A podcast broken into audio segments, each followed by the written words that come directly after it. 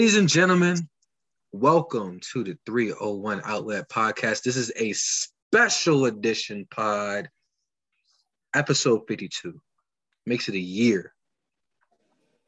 A year since since all of us started this podcast. And before we go any further with this, as you know, whenever I am the one starting off the pod, that means Sampha's not here. Sampha's not feeling well. He has a little stomach virus and he's just getting some some rest. So we wish him the best and hope he gets well soon. I talked to him earlier, probably about a couple hours ago, and he said that he'll try to to come in. So he'll probably be on maybe later on in the pod. But the three of us, myself, Mark, the Zebra Kang, we're here. And we're going to do our best to give you guys a good show. Again, this marks a year since we started. It's been crazy. It doesn't even feel like a year. It's been tomfoolery. Mad tomfoolery. A lot. We've been through a lot of these episodes. a lot of shit has happened. So, how are you guys feeling today? And I just hope everybody can see what's going on here because it's ridiculous. This is what's ridiculous. Going on? What's going on? What's ridiculous? I don't see anything ridiculous. Everything. Just, just everything going on, man. All right, so mm. let's all right, so let's start this thing off right. So NFL week 15. Very interesting week. week to say the least. But before we go into the broader part of week 15, yesterday there was a there was a game between two teams that have two guys, fans. The Washington football team went up into Philadelphia, Pennsylvania to play those Philadelphia Eagles, in which the Eagles won 27 to 17, which makes Evan 0 for 2 in his rivalry weeks this this this this year. Yikes. So um there that there's that. Um I fell asleep midway through the game. I'm gonna let the two fans take it from here. I'm gonna, let, I'm gonna let you go first. Oh, you, I want you want to go first? Oh, Mark, what I saw. Okay, so what I saw in that game, I saw Jalen Hurts just going off against a so-called tough Washington defense. But you know, Jalen Hurts was went in there and got three TDs. You know, actually, all of his legs, if I'm not mistaken.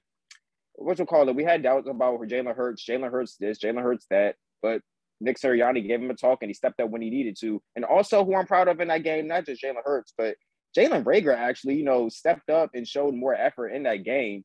So I was proud to see him actually showing his speed and his potential. He had that one uh big play late in the fourth quarter, but he should have he really should have had like a five yard uh, touchdown screen run when uh Jalen Hurts like threw it to him. But I'm not gonna lie, he was a little like late with that throw though. But that should have been like a five yard like touchdown screen to uh Jalen Reagor. Could have been his first um TD of this season. But to say the last, he played like a better game. Miles Sanders finally Nick Sirianni is using common sense and is giving Miles Sanders reps. Had once again had over hundred yards. Actually broke history um, I believe, um, and like broke a franchise record with uh his rushing yards actually. So shout out to Miles Sanders for stepping up. I wish he got I was able to score a touchdown that game, but hey, he did what he had to do, and we really beat beat Washington all through the rushing game. Like our rushing game, like is one point. Even Jordan Howard stepping up. Like shoot, I'm I'm proud of the Eagles. I really am. We are actually looking like a pretty solid team, and our defense stepped up when they needed to yeah, Jalen Hurts had, had that one interception, you know, cost us like, you know, cost us a touchdown, but it is what it is, man. Like other than that, we stepped in the fourth quarter and our defense stepped up. I believe we shut y'all out in the fourth quarter. Actually, y'all were, um, yeah, y'all had. No, we scored in the fourth. Oh, y'all did score in the fourth. Y'all had yeah, ten y'all points at halftime. second and the third.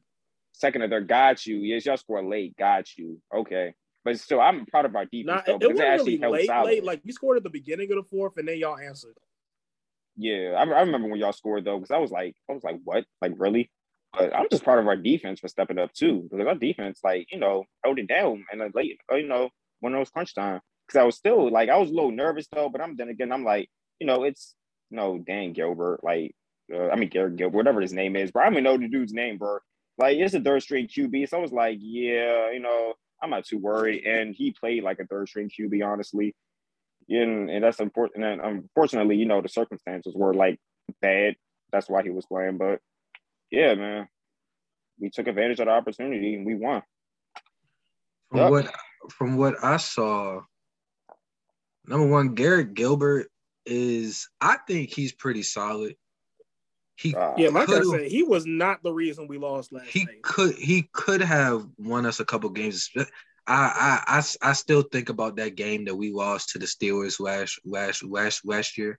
The very that was a close game. That fluke the very, game, I remember that. The very week before Washington knocked knocked them off and ended their um undefeated season. But um Garrett Gilbert is like he's a solid backup he's not going to win you a game, but he's not going to lose you a game. And that's what Garrett Gilbert did yesterday. He didn't win. He he wasn't going to win you the game, but he didn't lose. Honestly, it. our defensive line just stepped up. Fletcher Cox stepped up. Like, shoot, he like came through on that, um, that late sack in the um, fourth quarter. That pretty much sealed the game. I was proud. I was like, oh yeah, yeah this game. It stopped them and like went three and zero. Yeah. Stopped them on fourth uh, fourth down. Yep, that pretty much sealed was, the game. And I was like, yes. Thank you, Fletcher Cox. And I was wondering how big of a game Fletcher was going to have because that that Washington O line is decimated with injuries and COVID. Mm-hmm. Um, I think, like, I don't like, even know if Brandon Scherff was playing last night. Yeah, I don't, I don't, I don't think, I don't think he was. I genuinely don't remember. But I remember hearing his name called. Nope. But one thing I will say about Washington, and I said it last week, they don't like they didn't just they didn't just give up. You know, like they were. Oh no, they, they were still. Fighting. They were thorough. They were thoroughly in it. Part of which because in the first half the Eagles did not know how to hold on to the damn ball.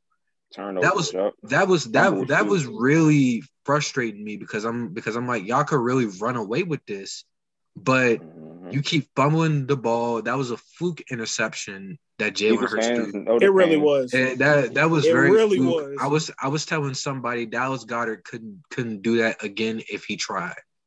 So, which also Dallas Goedert has to be talked about as top five tight ends. Yes, um, yes. I'm about to say Dallas Goedert because about that, him. he he's a he's he's a dog, and I really wanted him to not have a good game because he's the reason why I lost in fantasy. Because Man, fuck fantasy, I, bro. I started like bro, one game, bro. Bro, I started Adam Thielen, not knowing that he was going to be out for for uh, the Monday night game, and oh. so I got the oh. notification late, and I couldn't switch it and the other receiver that I had was DeVonta Smith. And I'm like, really? If I had just started DeVonta, I would have been straight.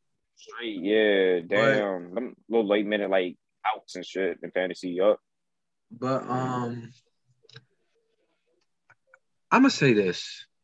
Um, I I wanted Philly to win for the fact if Philly won, it was that Dallas would win the division, but actually it was if y'all tied, we would have won the we would have won the division. But either but either way, we play Washington on Sunday. We have to beat Washington and we quench and we quench the division. It's all divisional games for like the whole. And then it, then yeah, it's like we got then it's like we gotta win. Main like number one because if we lose, the season's really over.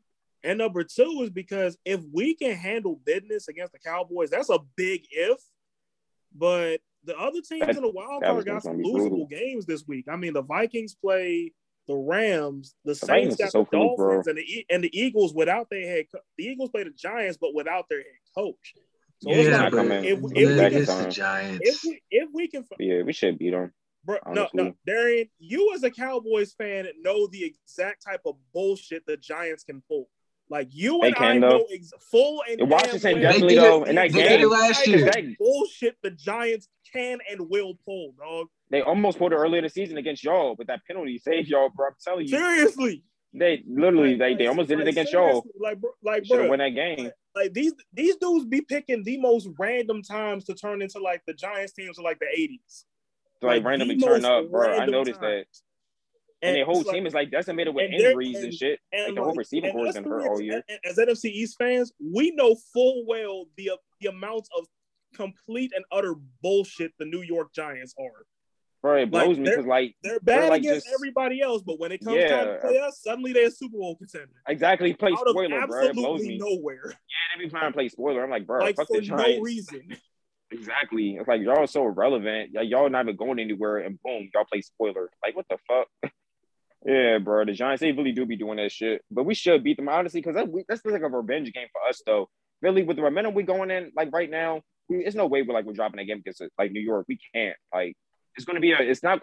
I, of course, it's like it's a divisional game. Like I take every like divisional game seriously because it's the NFC East. We've seen like weird things happen, but we really shouldn't drop that game. We no way we're getting swept. We want to let New York sweep us. I have confidence going into that game though. I do. We should be able like to pull it out, and I'll put a put, put us above 500 too. So, so honestly, I just pray to God we're getting either Kendall Fuller or Kam Curl back because we missed both of them last night. So the Eagles' next three games is Giants, is Washington again.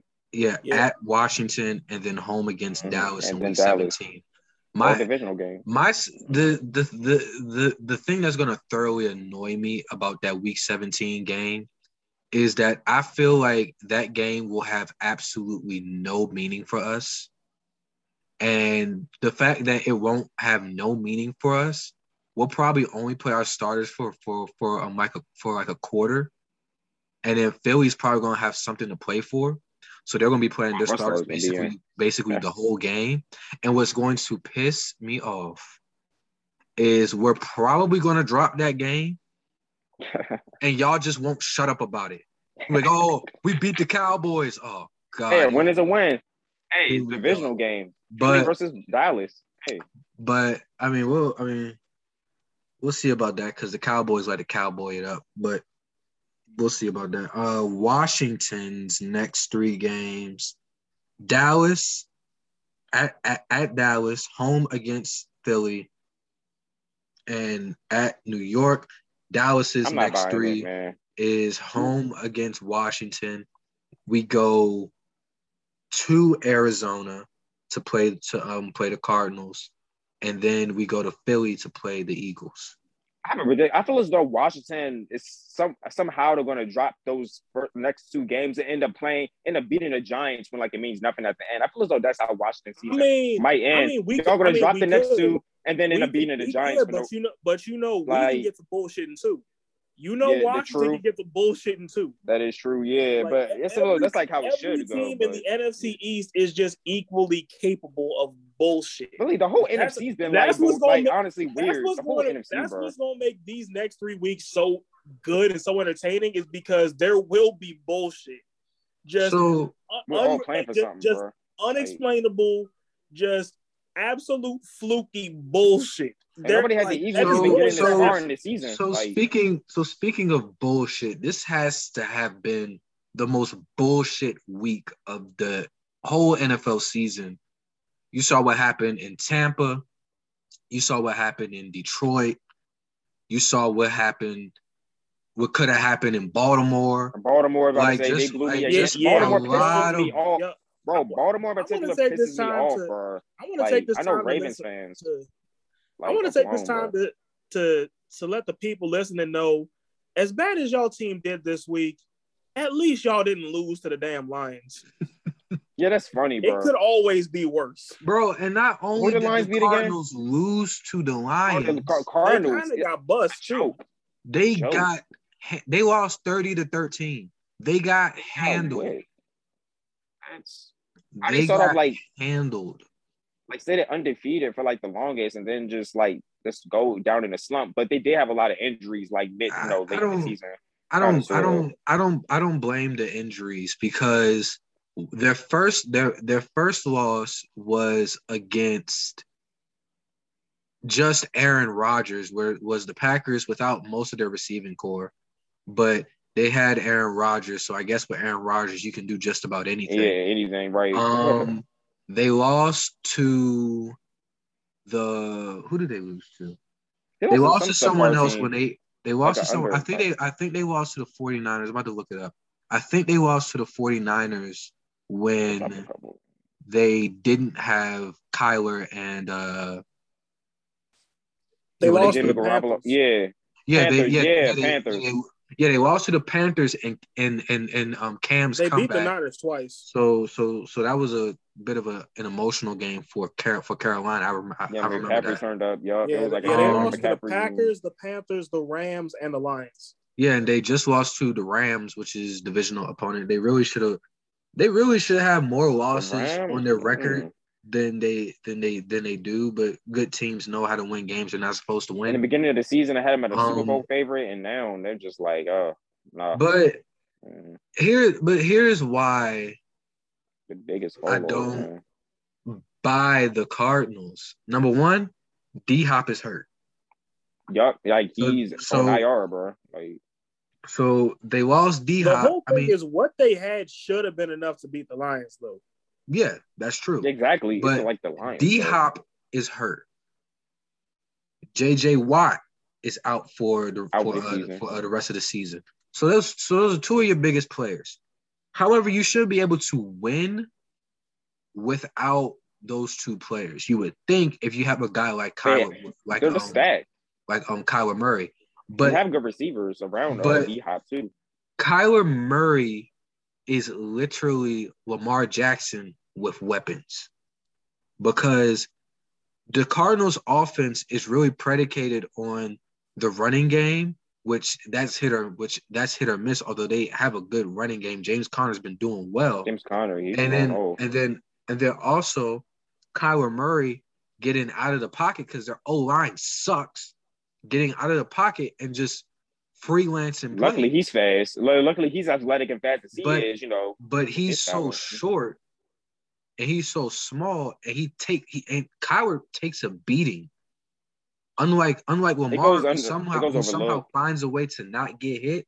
Kyler takes a beating, and which sub, which subjects him to injuries. Because because again. Kyler's built like me and you. Kyler's Oh, no short. Ky, Kyler may I mean he may weigh he probably has probably about 20 pounds on me, but me and Kyler would be looking would be looking eye to eye. I might be taller than Kyler Murray. About five, ele- yeah, five. six- Well, barely. No, they have him as five eleven, but he's short. He's not five eleven. Yeah, me, me, me, He's and, me and. Kyler's basically the same height. I think he's more like five ten. If anything, he's five ten at the most. Yeah, five ten. So- probably the height. I don't really buy the Cardinals coming out of coming out of the NFC. Um, anymore. I, I had him like a Super Bowl favorites. I was like, yo, look, this is the Cardinals' year. Because even last year, I'm like, the Cardinals got has potential. They have some weapons with this squad, but now with this drop off this season, I'm like, uh, nah, the NFC is like picking up too much now, like for them to be dropping off like this. I don't even see. And- hate to say it, I don't even see them even getting past Dallas in the And what's playoff so- game at this and- point. And what's so crazy about well, we'll find out in a in a in a couple weeks how that will look. But what's so crazy about this NFC race is the Cardinals have dropped a few. The Bucks have lost games that they should not have been. They, They should on, not on, lose pa- the on paper they shouldn't be losing. Yet Dallas and Green Bay have been on heaters, and Green Bay sitting atop at number at number one. They clinched they clinched the NFC North. Dallas is is a sin at, at um, number two. We can clinch a playoff. We can clinch the division with a win against Washington. Pretty much next Then- week. Yeah. Then, then we then we have Tampa, Oof. who it's it's obvious that Tom Brady's kryptonite against like like with the Buccaneers is against the Saints. And also we have now also realized that Tom Brady needs two Pro Bowl receivers to actually do well at age 44 because Let's talk about that game, bro, because that Bucks game, Yo, hella injuries, I- bro. Fournette, Mike Evans, and Chris Godwin all out. I'm like, what the fuck? But that Like, also shows how hard it is to repeat because think about it. It like Leonard Fournette is really the catalyst to whether or not the Buccaneers will, will win the Super Bowl. Because Tom Brady, his performance is based off of the run game. So if they can get the run game going, then they can get those little short passes to Godwin and and when AB comes comes back, they got um AB and, and, then and then you got Gronk and and Mike and Mike Evans. And then also like they and then and then also they lost uh Lavonte David. Yeah, bro. I'm like, golly. He's, I think, I think he's out for the season. Yeah, I think I think he's done for the season. So it's mad that Super Bowl roster. But Ooh, it, but not... but but again, it shows how hard it is to win in the NFL because you look at certain teams like but like if Baltimore was healthy, oh, there'd be no there there. I wish they had a run. I wish the running backs did not get injured. I'm like, bro, Lamar Jackson no, would not have to be doing all of this. There'd be no question. They would be at top of the A of the um of the um AFC. We we we would be right now. We would be talking about them and Kansas City. Mm-hmm. And then AFC is unpredictable. It's, it's the fact that the Ravens are even still relevant in the playoff picture, bro. If the Ravens make the playoffs, Lamar, man. If the Ravens make the playoffs, that and John Harbaugh deserves to win Coach of the Year. If the Ravens Lamar make, Jackson, I was, I was, I was about to say that. that, that and it's, that and it's like, bro, even if they lose by forty in that first game, give Coach of the Year to John Harbaugh if the Ravens make the playoffs. Ravens fans ain't saying that the, the, the, um these past two weeks. I'm like, bro, they dropped two games off two fucking failed two point conversions, bro, and that probably fucked up the whole season, the whole playoff like birth, like the playoff rankings. I'm like, bro, yeah. Well, the first, uh, well, the first two point conversion failed because Mark Andrews just dropped it. Dropped. Yep. I think. Mm-hmm. I mean, Lamar did put that a little bit outside, but if it hits, but it's like hands, if Andrews catches that, he gets in. Yeah, if Andrews, Andrews, if Andrews catches that, like, then it's like get, this past two point conversion failed because let's face it, they only used half the end zone. They used mm-hmm. half of the field. Like that corner, well, like they, what what what also was it was the thing about it was I watched I remember I watched the replay of it, and Ty and Tyler Huntley was dead set on throwing the ball to Mark Andrews, where if he had just peeked up a little bit, Marquise Brown was open in the in the middle in the middle of the end zone. I was so about to say just, I saw that Marquise Brown. So if he had just too. floated it to Marquise Brown, they win.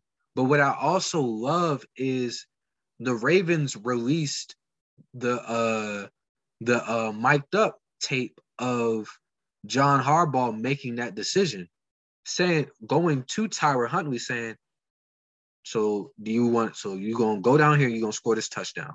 Do you kick the field goal or do you want to go for two? He said, No, let's win this shit. And Mark Andrews said said said the same thing. So when you got your leaders on the team saying, "Nah, let's win this," and backing your decision, I know that there's a lot of debate about it, but after you hear that, like there's really nothing you can say or do. Cause like like to like to me, it's the equivalent of when someone says something to to um somebody and like if I was to say something to you, Mark, and someone on the outside looking in hears what I say to to you, and then and and they're offended for you, but you're like, nah, this is nah, this is how we talk. I'm perfectly fine with it. Where where it's like if it's fine with them, then it's fine with me. So if the players are good with it, there ain't nothing. There ain't nothing. Yeah, that really, ain't on John Harbaugh. That, that, that anyone can can uh can uh can uh, say about it. But I mean, if the but if the Ravens were healthy, they would be a top of the they would be a top of the AF of the um AFC. Um, so just moving a little bit forward, who are your Super Bowl picks? Hmm. Oh, man, for my Super Bowl, yeah, I, I gotta change my joint up, and I think. Well, what did you start? Super Bowl, what did you start with? My I started with Bills Bucks. I think I'm gonna change both of them joints. So my new Super Bowl is Chiefs versus Packers. All right, so I started off with uh I ain't gonna hold you. I started off with like the Cardinals Chiefs. That's what I had started off with. But now I'm more with the I'm now more like Chiefs and Packers. I think we're finally gonna get that Mahomes versus A Rod, you know, matchup. I, I got Chiefs and the Packers now. I don't trust the Bucks. Yeah, I don't see the Bucks going back with all these injuries. I started off with Packers Bills.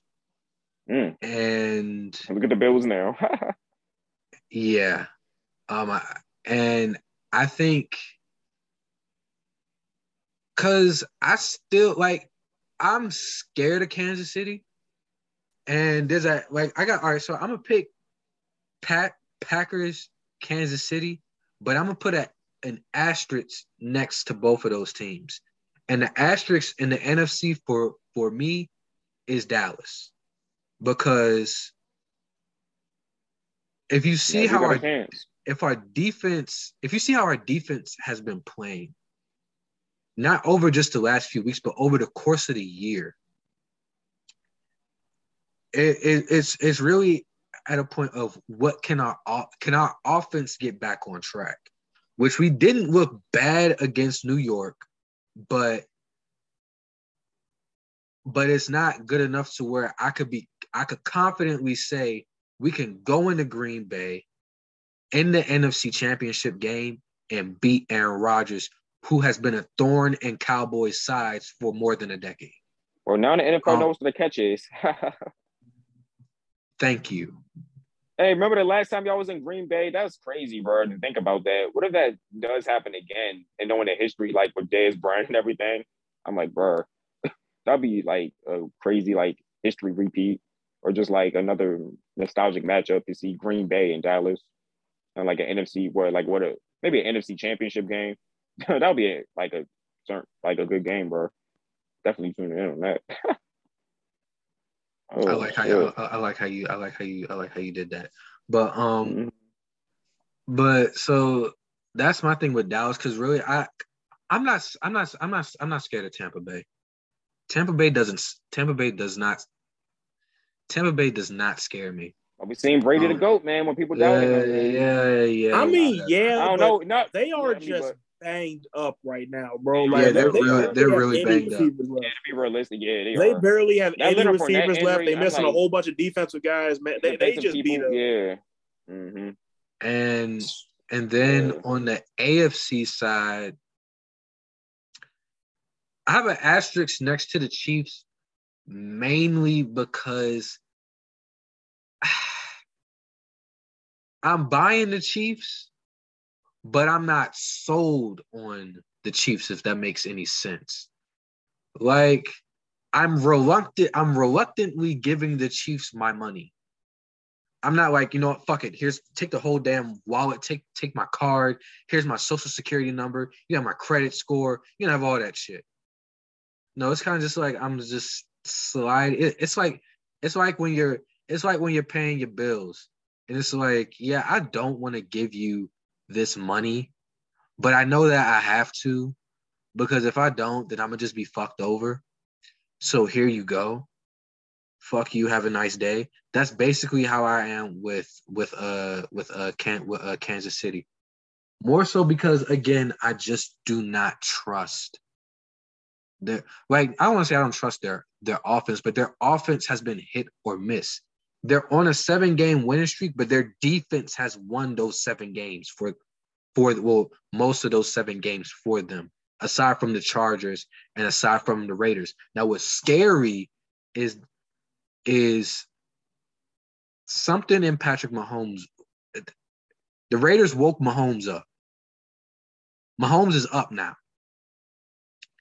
They kind of started off slow against LA, but they flipped a switch and that's what's scary. So for me, I got Packers, Chiefs, but with an asterisk because I'm I'm a I'm a I'm just gonna have my Cowboys like right below Green Bay, and then the Chiefs. There's just a I I I just it depends on their offense. It depends on Pat Mahomes. Besides the Chiefs, what, who you got what, like beating it maybe like over the Chiefs?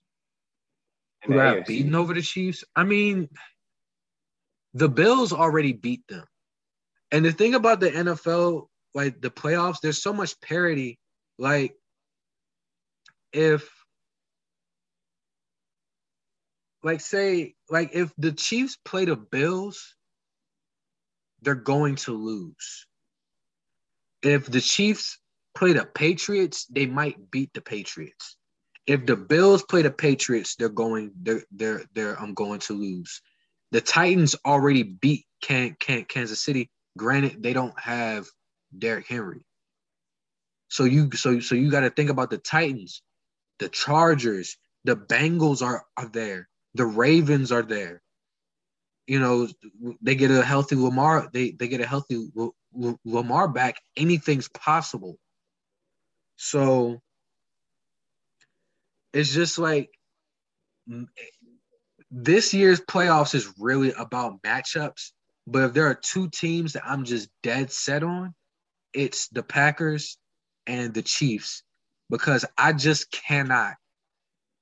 First off, I'm a I'm an Aaron Rodgers fan, and Aaron Rodgers is the second most dangerous quarterback behind Tom Brady. And then you have the Chiefs, whose defense is playing out of their mind, and their offense. Chris Jones flip, is a dog, bro. And the offense, when they flip that switch, they're unstoppable. So, with so, if I was to just choose two, those are those are those are my two. Although I'm not dead set on either one of them, although I did, although I am being consistent with picking the Packers. But all right, so moving on from Super Bowl picks to who do y'all have winning the MVP? Let's make this one quick. Oh snap! Winning the MVP. All right, so every time I think it's gonna be one guy, like something happens. Like I thought it was gonna be Lamar, then the Ravens suffered all them injuries. I thought it was gonna be Tom, but then they got then these then the Bucks got shut out by the damn Saints. Saints. so it's like if I had to pick one this year, I I'll reluctantly say it's Aaron Rodgers. I have a like, toss up. Honestly. Yeah, if, if nothing else, because Aaron Rodgers like, has been consistent the whole season. Plus, we've like plus we've seen a game without Aaron Rodgers, so we know like exactly how important he is to the Green Bay Packers. So, and plus, the media loves Aaron Rodgers. I, I, I think I, I think it's going to be A Rod at this point. I think who really deserves it more, and well, A Rod he does deserve it because he's been playing lights out than both than other than most other QBs. But if the MVP wasn't such a QB driven award, I think who really deserves it is Jonathan Taylor because he like his proven. Of course, he's the running back, the best running back in the NFL right now. Like honestly, if imagine if Derrick Henry wasn't hurt, we'll be talking about who's better, Derrick Henry or Jonathan Taylor. Jonathan Taylor has been literally going off, like just setting like milestones with the culture right now. He's probably like one of the best like running backs we've seen within Indianapolis in like in a while. He really is, and like touchdown after touchdown every game. He like shoot that one there averages like almost over a touchdown a game. So Jonathan Taylor, he really does deserve like MVP because when he goes off, the Colts win. Like literally, he is like he really drives that whole offense. Is like big, big. I'm explosive play. Like he's a good running back from scrimmage and can just straight up run it downhill. He's like the whole. He's basically like a smaller. Basically, he can do what Derrick Henry does, but he's like a smaller version of Derrick Henry. Like literally, he puts up Derrick Henry type numbers. Just he just like doesn't weigh as much, and he's not as tall. Shit is crazy, bro. Yeah, I personally pick. Like I personally want John Taylor to win, and, and it would be tough seeing him on a Madden cover, bro. That yeah, yeah, and, and, and yeah, I, I I want I want I want John Taylor. I think it it should be John Taylor, but I think what they're gonna do is they're gonna give Aaron Rodgers the MVP again, and then give offensive player of the year, and then give John Taylor offensive player of of um the year because that's what they always do.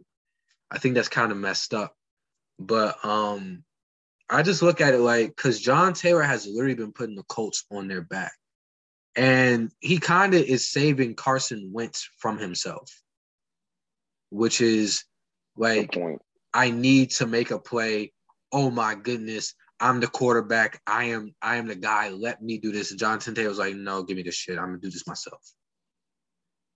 Making sure I'm Carson Wentz doesn't take as many hits either. Mm-hmm. I'm going to be the one that's going to be running for 170 yards per per game. All right. So, although he's not doing that, but I'm just, but I'm just saying. So yeah, I got I got I got John Taylor. And it would be mad of us talking about the NFL if we have if we don't mention these COVID outbreaks that have been happening. Not oh, only just in the NFL. It's crazy, bro. Before we get, I know Evan that, wants to talk about that. Shout out to, before we get into that though. Shout out to the DMV's own Jaret Patterson for scoring his first ever NFL touchdown last night. Yes, sir. Shout out, shout out to you, shout out to you, my guy. What part of DMV is he is uh he from? Oh, he from Glendale. Oh, oh shit! Oh, wait, wait, wait, wait, wait. Where you go to high school? my guy. Where where you go to high school? Duval. Um, Duval, I think. That's all. Right, let's go. Okay. Let's go, PG County boy. Rapping PG. Okay. All right. Um, and then y'all still got Brad Johnson as uh, your kicker, right? Yep. Yeah, that man hit like a smooth line drive. I thought I was going to hit that. Bro, like that that, that first touchdown, bro. I swore I could have swore somebody blocked that John. Dog. That's that kick had me like what? I was like, bro, that, that had to be the lowest kick I have ever seen go through the uprights. But I probably forever leave when that joint went in, bro. but uh, shout, but uh, shout out to Brad Johnson. He's another DMV boy, Bethesda native. So let's talk about this COVID stuff because COVID is not only just affecting the NFL, it's affecting the NBA, it's affecting soccer, it's affecting the NHL. NHL. The NHL literally canceled like all of their games from today on past Christmas. Ooh. so basically they're on shit. so basically they're on a mini Christmas break. Basically from today till Christmas Day, I think they're going to be starting back up. It's the it's the day till after. Sunday. Yeah, uh-huh. yeah, yeah. So it's gonna be from today till the day after Christmas. Because the I don't Caps know why was, talking like that, but I know the fans. I'm just like, damn, that sucks for them, bro. Because like, the Caps were supposed to play the Flyers. Was that yesterday? Yeah, that's yesterday, and then we were supposed to play the Islanders tomorrow. Yeah, and, and we were supposed to play, and the Penguins were supposed to play the Flyers today or tomorrow. I think it was today. I think we had two games. I don't quite remember. I should look on my thing, but I don't feel like pulling it up. I'm crazy but, in Pennsylvania. Like COVID shit. So COVID has run rampant. Not I mean, and really not only just through sports, but just through everything. And we've come to find out that it's Omicron. Omicron is on his 2013 LeBron shit, and it the is running through everything. The the the Autobot COVID motherfucker. That, this, this that, the Omarion. This the icebox variant. I'm dead. so, with me saying that, do you think like like what do you think needs to happen not even just in sports but just in the real world like do you see another lockdown do you see uh covid restrictions getting heightened do you see fans not being able to come back to games or having limited capacity leagues shutting down uh, we already seen one league pause the season. Um, so what do you guys really see happening, or what are you scared of? What's going to happen, and what and what not?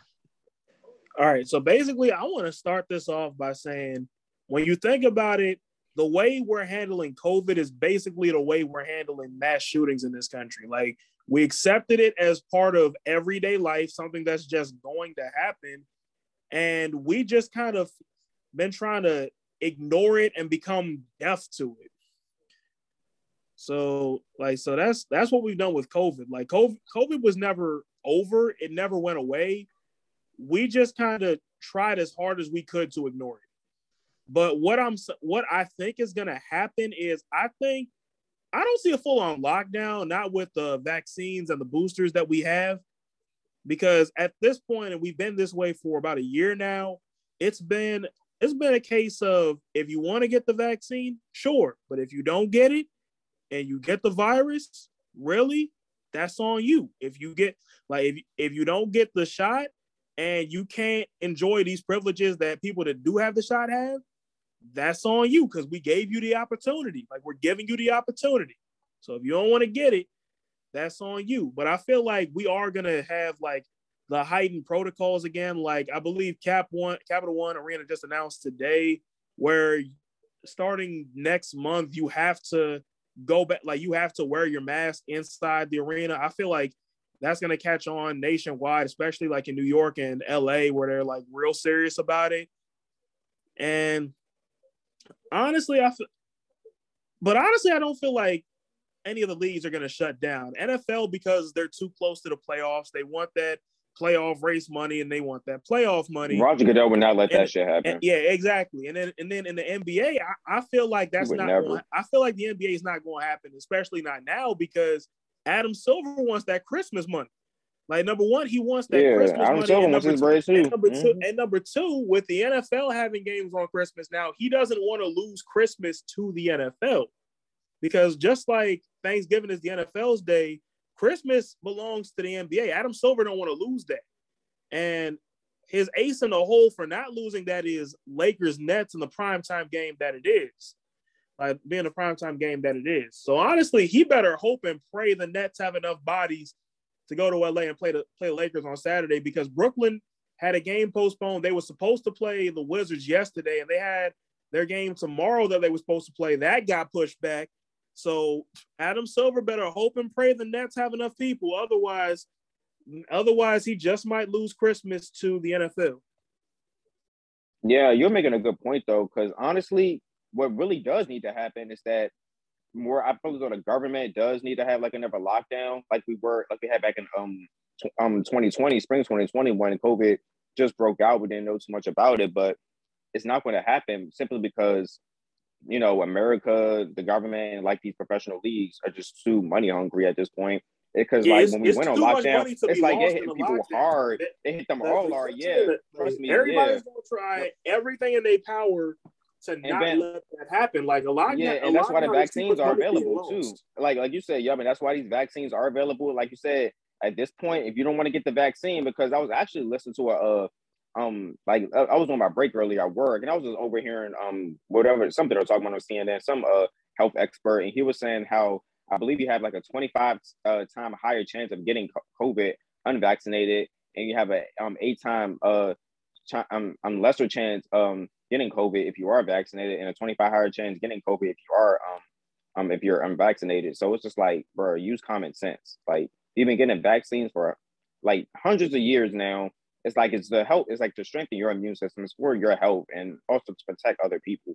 So it's just like yeah it shouldn't be locked down and more like it shouldn't I never lockdown shouldn't happen i mean I never lockdown is not going to happen the fact that we do have these vaccines out and more people are protected so it's just like you said we're living with it. But at this point the cases are going to keep on rising the more like the more like shit is open people are going to go outside so it's not much we can really do about it like at this point. Like it's just gonna have to see how things turn out because we've already lost really we already lost control of COVID as it is. So yeah, it's unfortunate. And that was affecting sports once again. I think it's not necessarily like I agree with you, Evan. The NBA and NFL are not going to cancel their seasons. They're not going to pause them. Um, strictly because money and yeah, the NFL is so close to the end of the season. They're just like, we're just gonna ride it out unless we have just this really big outbreak and we just can't.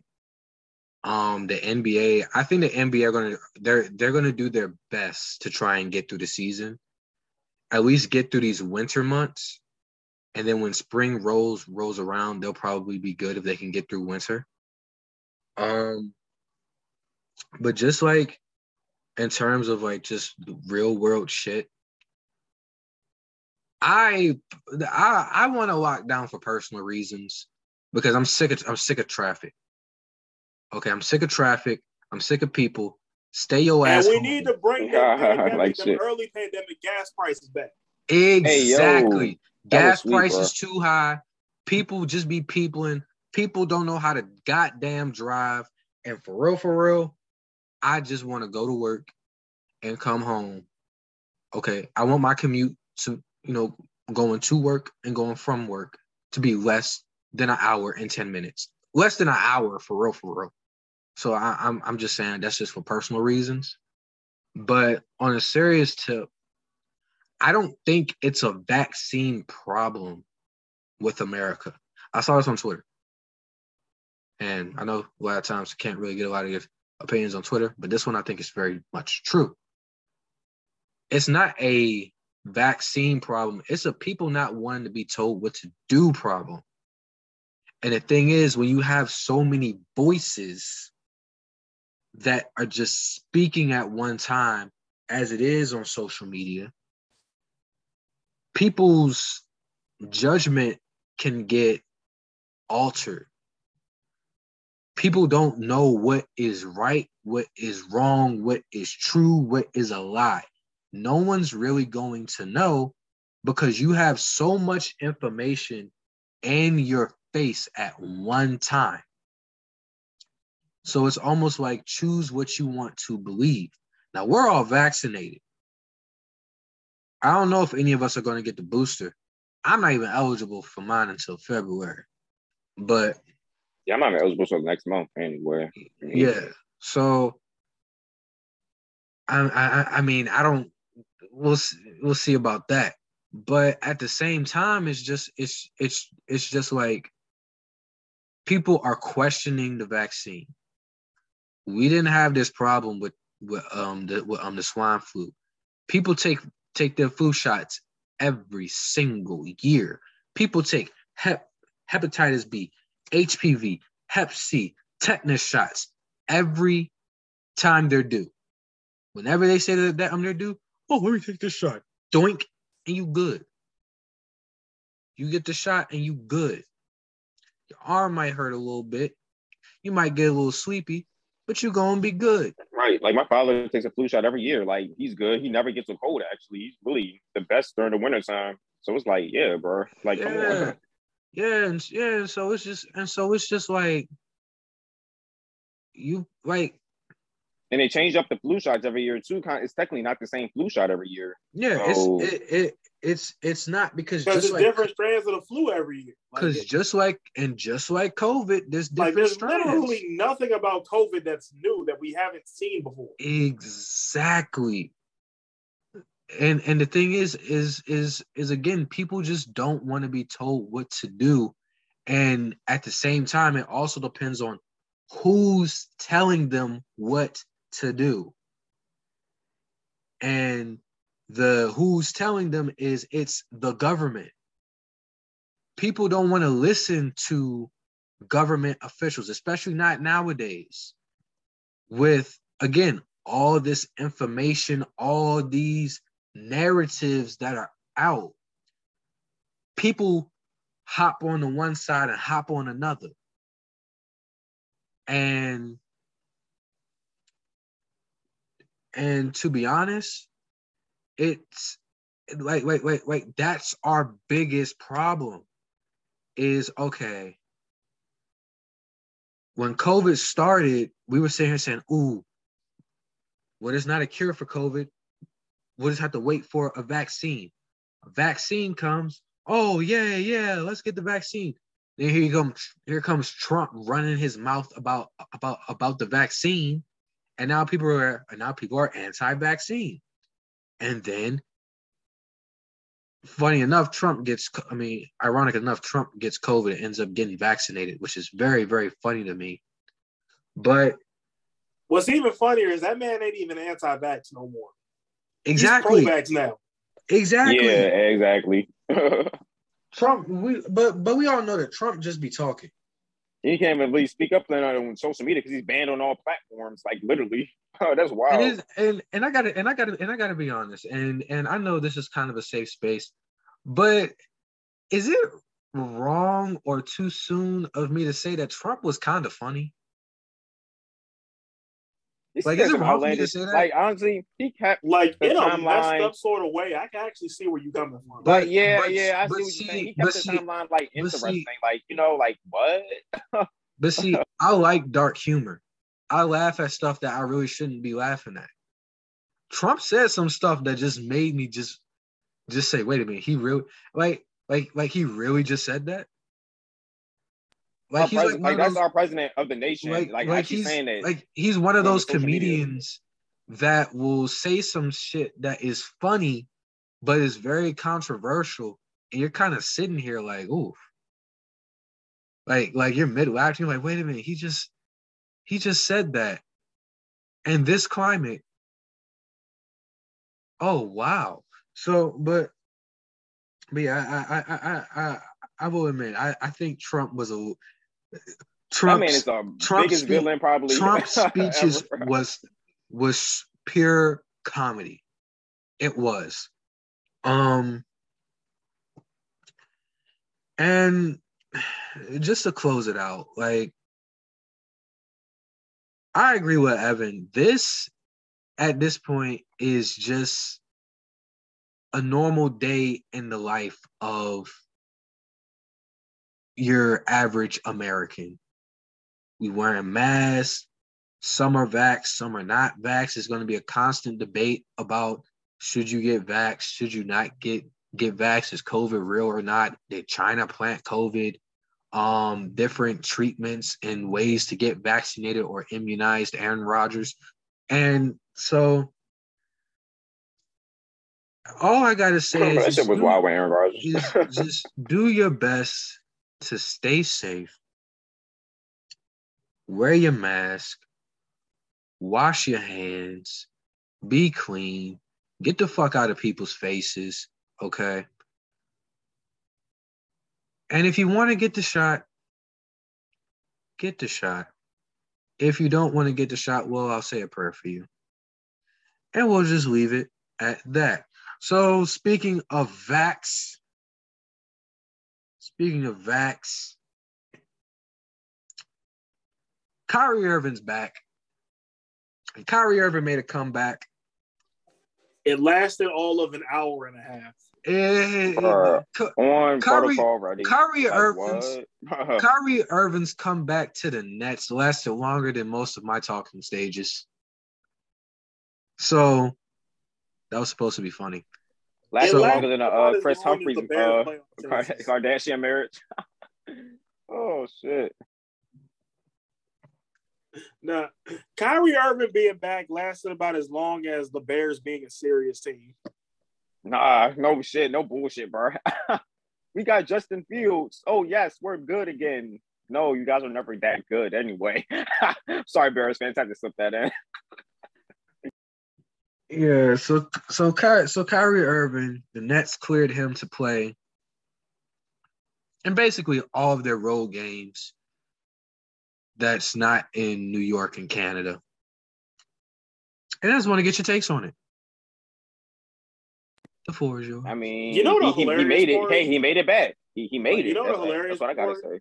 The philosopher made the it, way, man. The way it's set up right now, his first game back will be Christmas Day against the Lakers. Don't ask Kyrie how he feels about Christmas. Because I mean, I mean, truth be, to- I mean, truth be told, I feel like this Kyrie thing can work. I can also see a couple different ways how how it could fail, but this just says to me how the Nets are desperate. Because I, I know Kyrie's a great player and all that, but if you remember a couple couple months ago, Brooklyn was like, we can't have no part-time employees. Either you available for every game or we're not gonna play you with none of them. Hey Evan, bro, I called it. To, and then for them, ago, and then oh, for oh, them to backtrack, and then for them to backtrack and go back on that word when they really didn't have to, because if you check the standings, Brooklyn is first place in the East. It's just it it just compromises the integrity of the Brooklyn Nets organization. You know what I'm saying, bro? Like, look, basically, I think the Nets just, I said it a couple weeks ago, the Nets just straight up gave up with this Kyrie shit. I think they're just straight up tired, you know, they're done with the drama and everything, just as equivalent as like Philly is like sick of the bullshit with Ben Simmons. I think they're just sick of the bullshit with Kyrie Irving, bro. Kyrie is, look, he, he's That's different. He, like, they didn't even have to put up with none of that. Yeah, but the thing is, they're doing good. Yeah, I think there's like one man beat the they like just beat the whole franchise. Yup, I'm like, you know what? Brooklyn gave in, and they it's just like enable. Yeah, they chose to go mm-hmm. back on their own word, man. And it's like a that, slap in the face to them, honestly. Yeah, it's like a slap in the face to their organization. So it's like it's really, like, bro. And you and you could and y'all could say, oh, but Kyrie like the best point guard in the league until you turn blue in the face. But but at the end of the day, Brooklyn said we can't, we don't have time for no part time employees, only to turn around and hire a part time employee. Like, yeah, that, it's, that it's, it, it's yeah, it's sad. I'm questioning them right now. It's sad, and I mean, it's one of it, it's just one of those things where it's just like when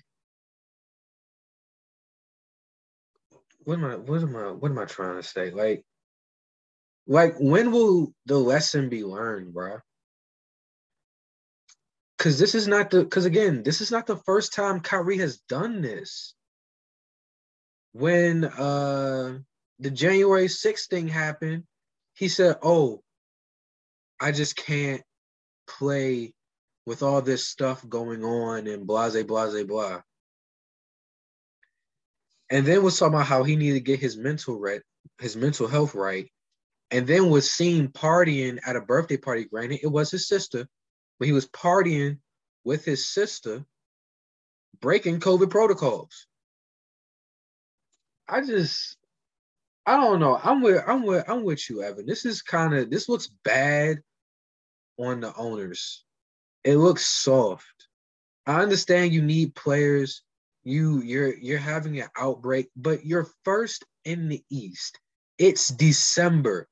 Even if you don't have the guys, you know, at this point and y'all go on a little slide, you still have the star power to make all of that up. And they're not the type of and they're the type of team where they don't need a number one seed. They can sit here and they can just if they need to just coast into the playoffs, get healthy, and if they're a number three seed, that's fine because who the hell is beating a healthy KD and James and James Harden and possibly Kyrie? Who's beating that? Yeah, I don't even see my because even without Kyrie, they were playing lights out. Kevin Durant's a freaking MVP candidate. And James so Harden was on a little slump, and now he's back to full form. Yeah. Contrary to what some people may may but may but may believe, James Harden's actually a pretty good player. But it's sad, Mo. It's real sad.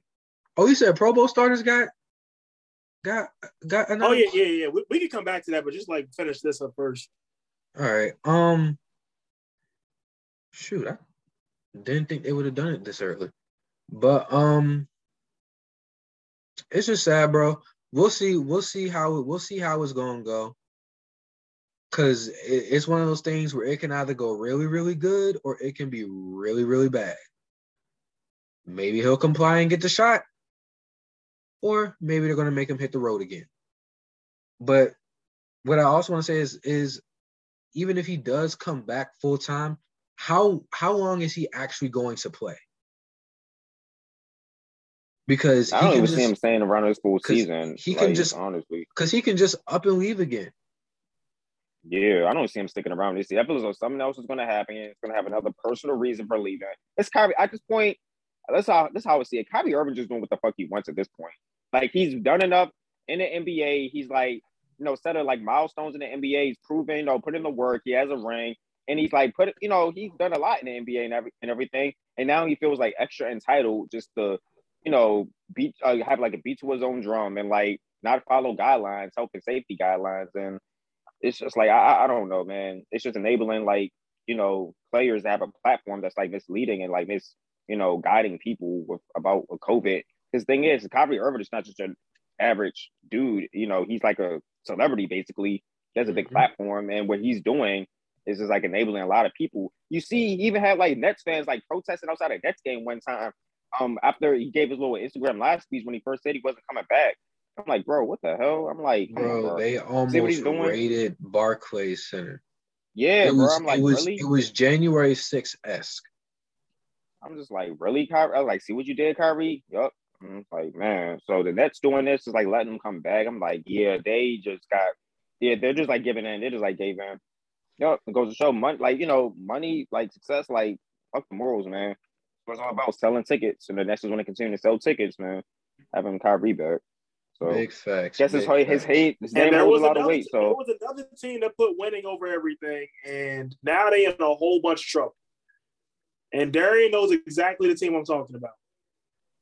I I feel like wait who wait wait who we talking about because I want to know Blackhawks. The, the uh, Blackhawks. Yup.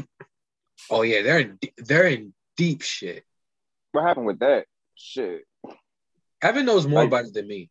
Maybe like sum right, it up like so basically, like a summary. what happened? Like so basically, basically what happened was the Chicago Blackhawks. That's a hockey team for those that don't know.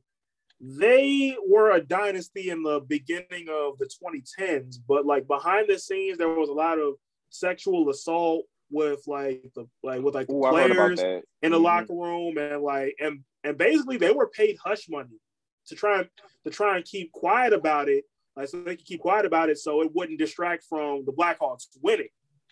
And they was doing this throughout, I believe, all three of their cup wins in the in that in that time window. I know Even it was at Kane least on the roster. Like golly, I don't know yeah, they had Patrick Kane, Kane John, John, Jonathan Toews. Um, what's his name? I can't. Why can't I think of Mar- how people they, looking at them now? Like they, shit.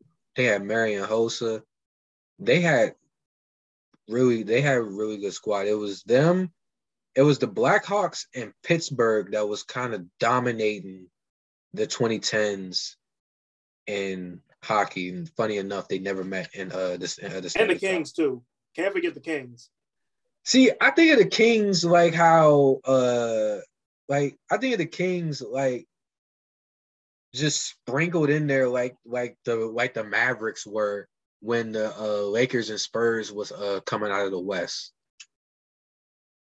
That's how I think of the Kings. Like they like like they're like they were just there. They, they won a Stanley Cup in like 2013, 2012. Win a couple, huh? Then they won a Stanley Cup in 2012, uh, 2013. The Kings. They won in 2012, and I want to say yeah, 2014.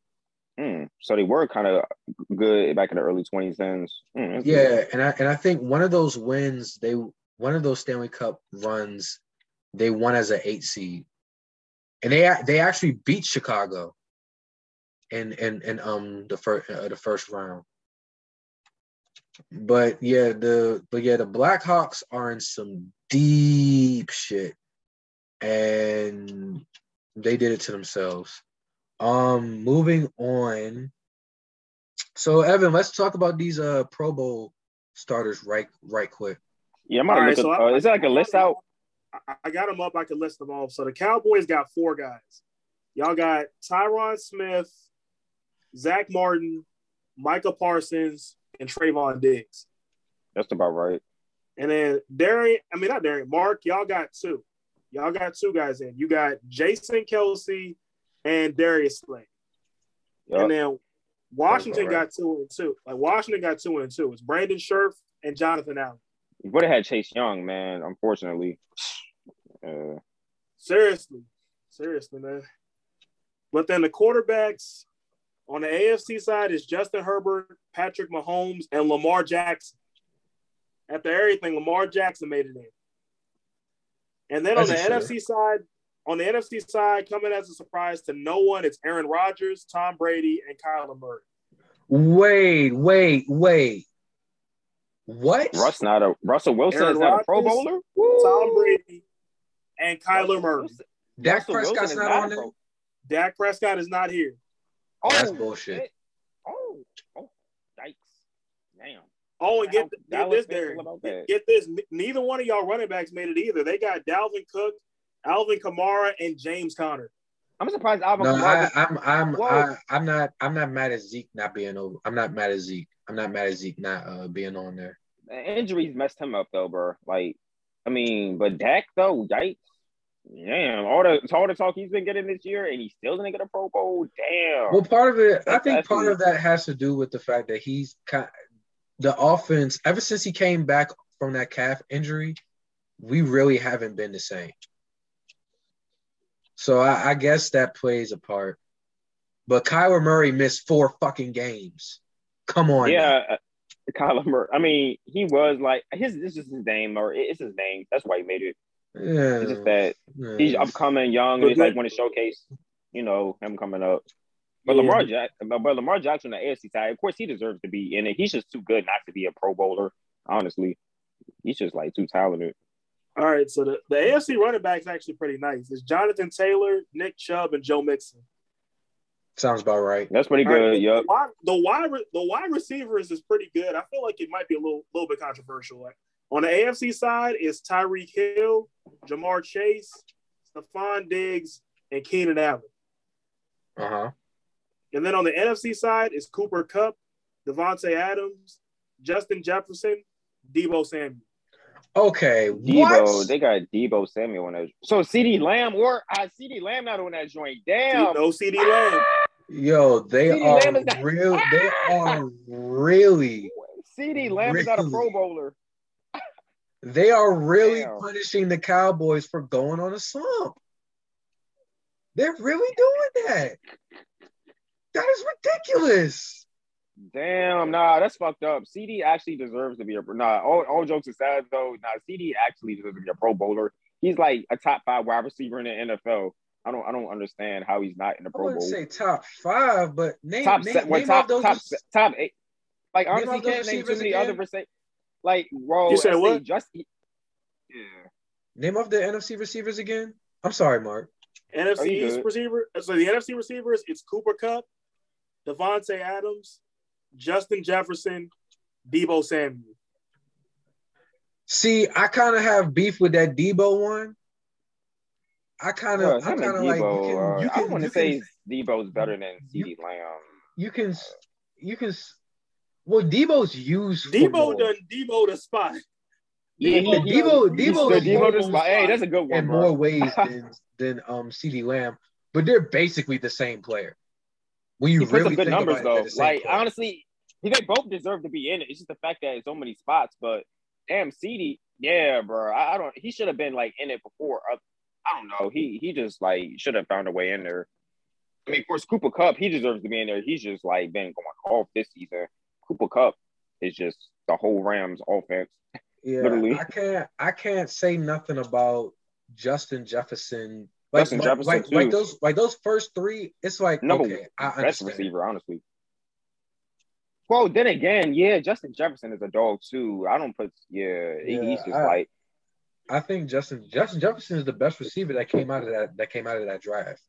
Of course, yep. Mm-hmm. So and Davante Adams is Davante Adams. So it's like, damn, it got to so many spots, bro. That's what it is. He just missed the spot. Like, but Deebo Samuel, nah, yeah, yeah, that's controversy. That's like a toss up with Deebo Samuel and CeeDee Lamb. That yeah, uh, I, I, and plus, like his team is having a better season too with CeeDee Lamb technically. So it's just like, really. what are the tight ends looking looking looking like? George right. Kittle, of course, number one. All right, so uh, tight end. All right, let. All right, I lost the page for a minute. I'm, I'm getting it back up. All right, here we go. Tight ends. AFC, Mark Andrews, Travis Kelce. All right. Yep. NFC, NFC. George Kittle, Kyle Pitts. Kyle Pitts? Kyle George Pitts. Kittle, Kyle Pitts. Kyle Pitts? What? Kyle Pitts. Oh, nah. A sleeper for offensive nah. rookie of the year, Kyle Pitts. I, I mean, no, Kyle Pitts, he's been doing good. Yeah, but nah, see, like the, see, like, nah, nah, nah. Been, I can, nah. Understand, I can understand that. I can I understand know. that. He's been kind of slummed. I'm he's not, been like, I'm not, I'm not mad. I'm not mad at that. I'm not. No, don't get me wrong. He's got like he's he's he can go off though, but he's been like mid like for most of the season though. He hasn't been having the season we thought we he was gonna have the way we uh, hyped him up. He's been really like mid if you look at his like his stat line, very mid. Like some of his numbers, he's been held under like 70 yards basically throughout like most of the season, and like held like basically didn't score. Only has like probably like I think four touchdowns overall in the whole season.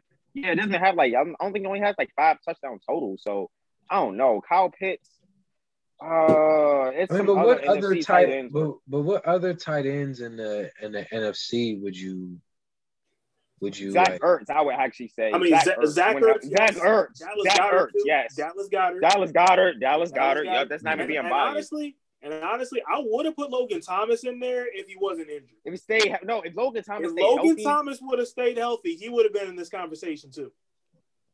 Yeah, and, I, and, I, and, I, and, and I guess you could throw in Dalton Schultz too, but I, I, I guess I guess that man. one I guess that one's just me being biased. Kyle Pitts, I'm not mad. See, I'm not mad at that. I'm more mad at I'm more mad at Dak Prescott not being in than I than I am at anything, to be honest. This is the first time I'm not I'm actually not mad at anybody on my team not getting in. Like everybody either deserved to get in or didn't. like the closest team, thing, the closest we have to a snub is Daron Payne. Yeah. What about what about Terry? Terry, Terry I mean, uh, he was he was struggling with an injury. I feel like that's the only reason why they didn't get him. That did mess him, him up.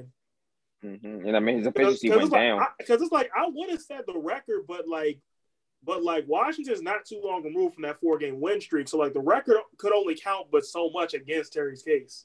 Right. All right. So what about only Ray Jason Kelce got in there because he's like so one of the best like O line man we've seen in the NFL. Right. The way he gets old. So what's the defense looking like? All right. So defense. So we go. I'm gonna start with the interior lineman since it's the first one up. On the AFC is DeForest Buckner, Chris Jones, Cameron Heyward. Okay, That's good. I'm Chris definitely Jones. not mad at that. And then NFC, in addition to Jonathan Allen, it's Aaron Donald and Kenny Clark. Okay. Yeah, that's about right. Because it's not really other. Or you could probably would have said, uh, um, well, what's his name? Uh, ah, what's his name on the Vikings though? Um, um, uh, D Hunt, uh, D, D, uh, yeah, Danielle Hunter though, but didn't he get injured yeah. though? Yeah, I think he got injured. Yeah, yeah. Danielle Hunter probably could have been yeah pro for sure because he's a dog though. But yeah, I think he's like out for the season though, so he definitely could have been a Pro Bowler for the NFC as far as defensive lineman. Because D Hunter is tough for on the Vikings, and that Vikings defense overall is tough, like low key kind of underrated to me. They have some good, that's some good players in that Vikings defense.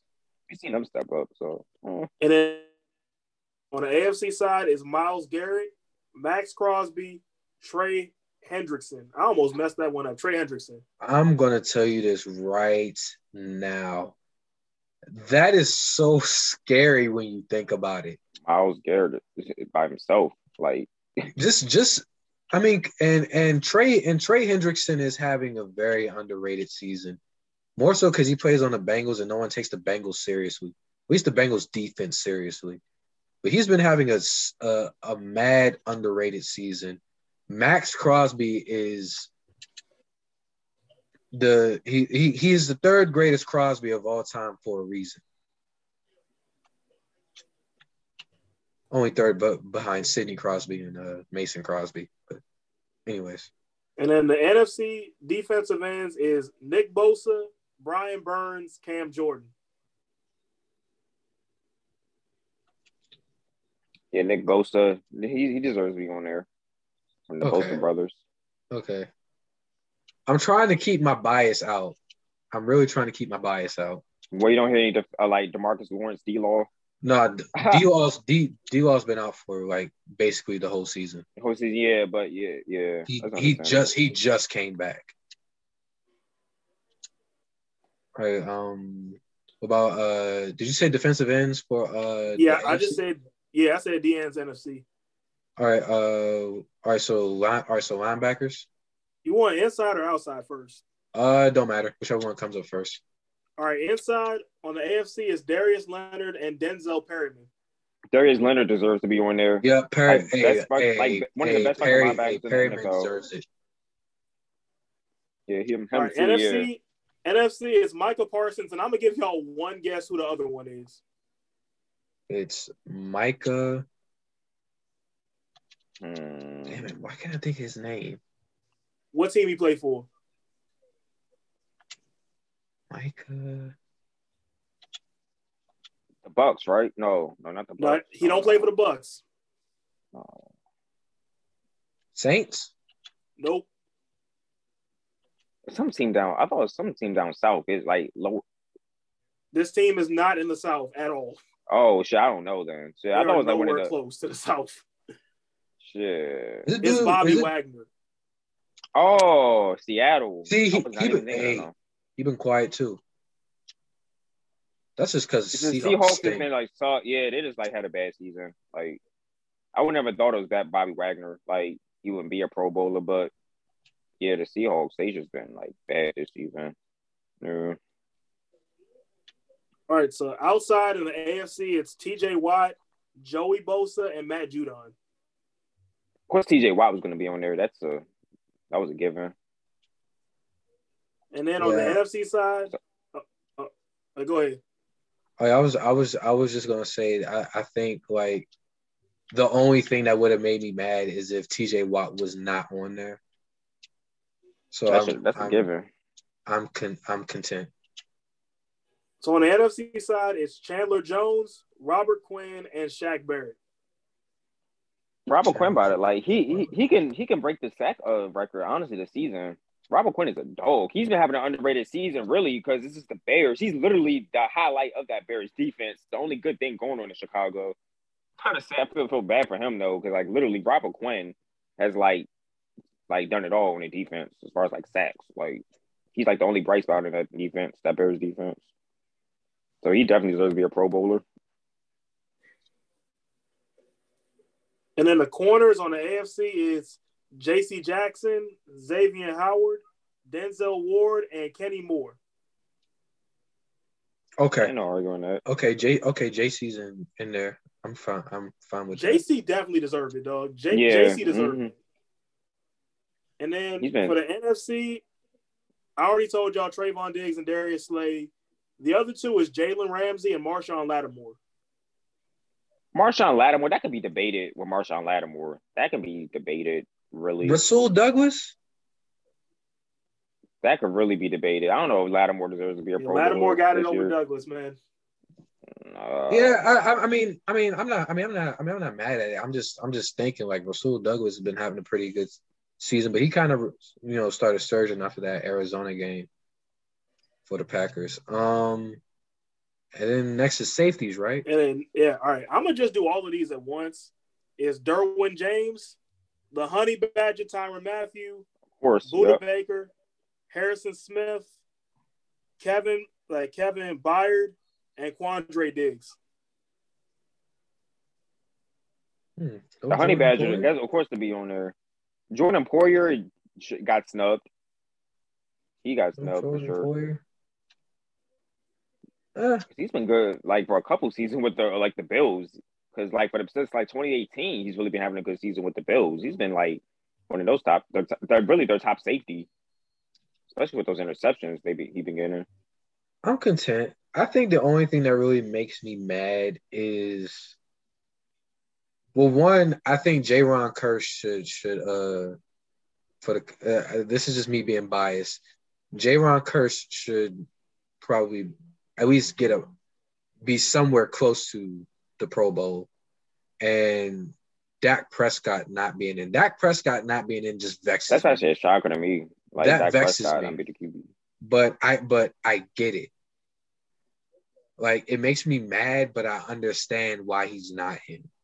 And the quarterbacks over him, just like you know, their names themselves is like in the teams they have. It's just uh, the voting was just going to kind of be, I guess, just over I mean, but Kyler Murray though, I mean, oh, Kyler Murray literally got it because like the Cardinals started off like undefeated for so long. Like that's the literally reason why Kyler Murray is in is in there in uh, as a Pro Bowler because the Cardinals like has just like the big like hot start, looking like Super Bowl favorites, but you know he's still doing good, but then he kind of slumped off. So yeah. I guess you can kind of like maybe debate whether Dak Prescott could be over Kyler Murray, maybe in a sense, somewhat because Dak Prescott has played more games this season too. So yeah, but he he he he kind of has been put.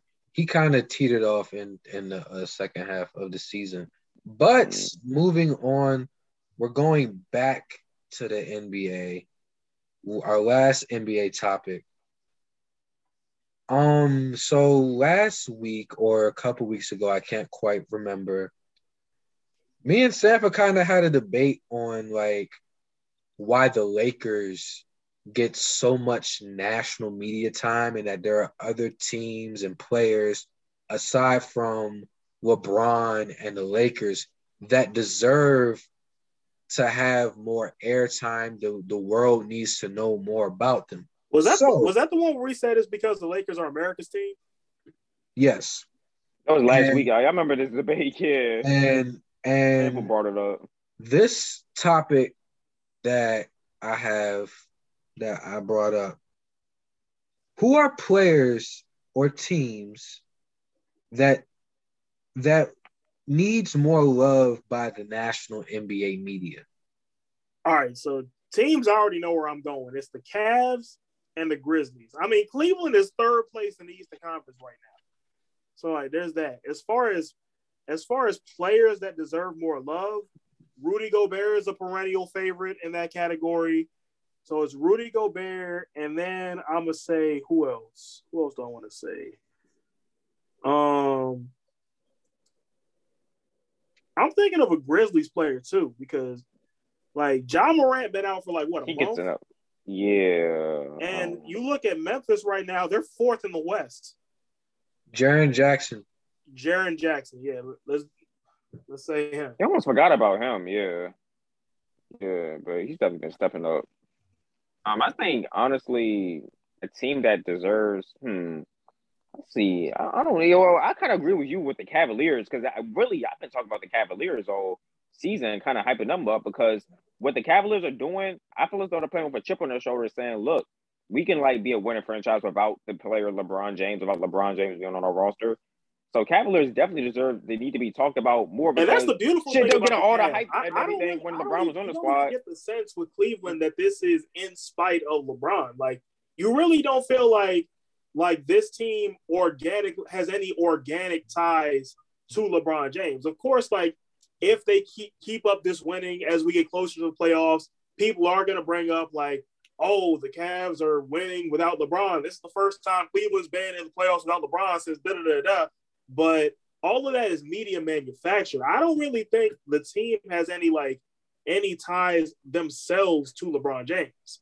Like yeah, that's, exactly. That's the, yeah, that, that's, that's what that's our perspective about too. this. This this mm-hmm. really feels like something new and fresh in Cleveland.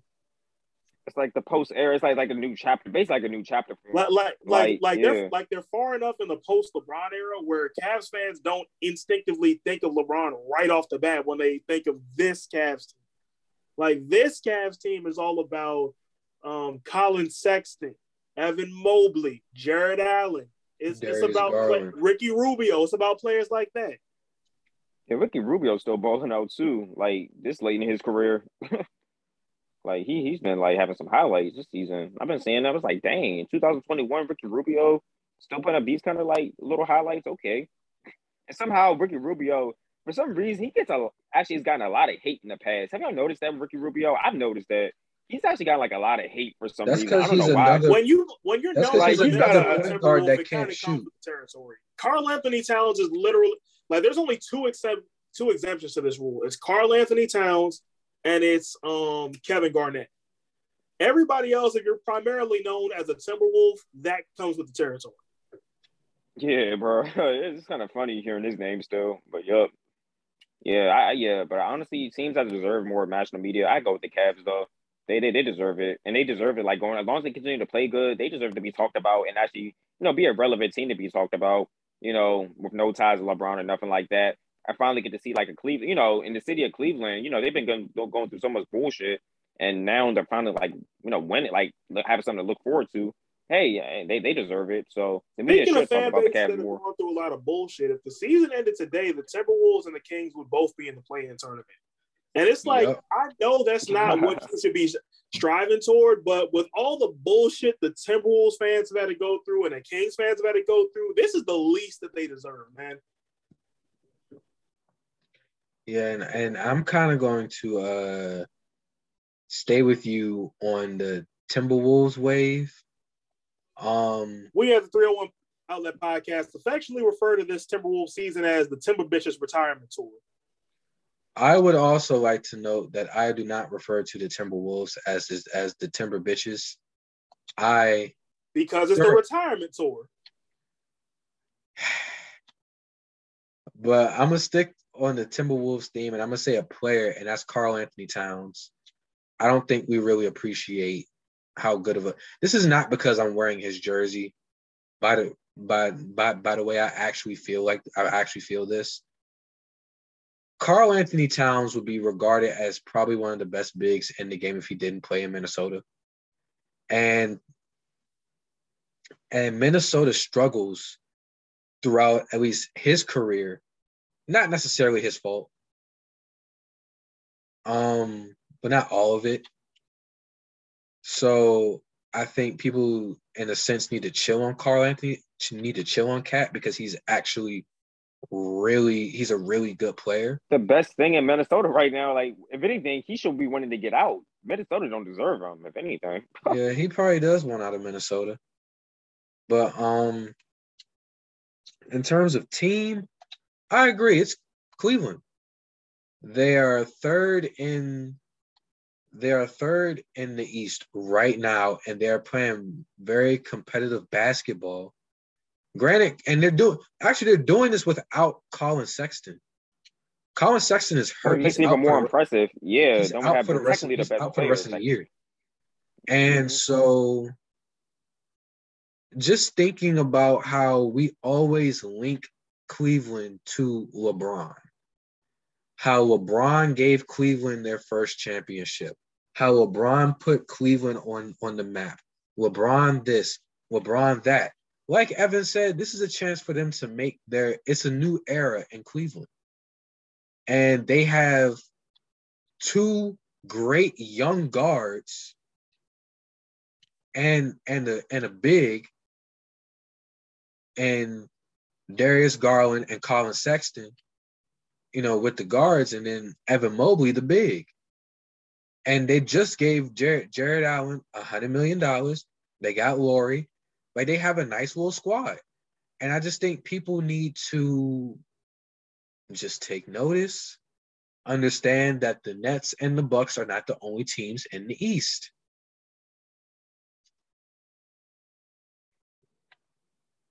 You're about to and say, truth, and truth be told, I really feel like the Cavs are doing what the Hawks were supposed to be doing by this point, and how they, they like how they're just up there in like right up there hanging with the upper echelon in the Eastern Conference right now. This is where we thought the Hawks were going to be.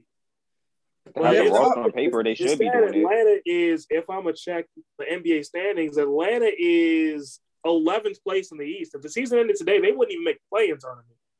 Yeah. They had a little hot streak that just went cold. Shit. What's going on? Like Trae Young, like he he had a lot of hype coming into this season too. I'm I'm actually shocked about how bad the Hawks are doing so far.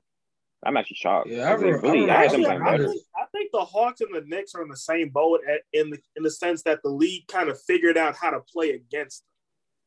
I mean, I wasn't taking the Knicks like, seriously because like, it's the, the Knicks, like, though. But the like Hawks, the Hawks had more did so well because couldn't nobody figure out their offense. The Knicks did so well because couldn't nobody figure out how to score on that defense. Now teams are starting to figure that out.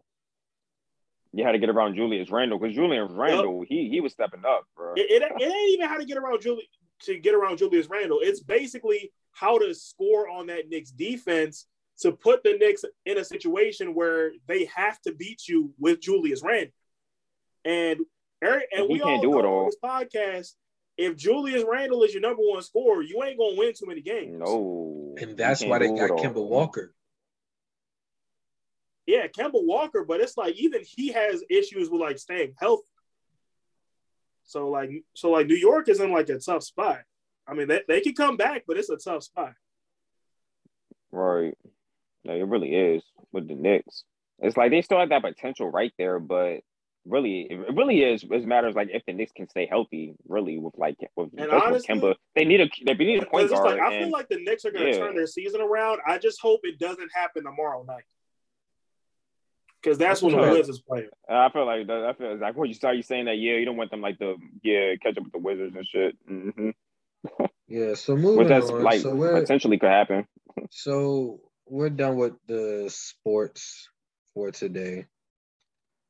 Um, Um, so as I said at the beginning of the podcast, and I wish I really wish Sanford was was here for this. And again, you know, I I you know hope you, you know, well wishes to you to you, brother. Um get the, Sanfa would have heard that cast segment would have been like, this brother's spitting. Yeah. He, he, he like really shit, spitting some information. But um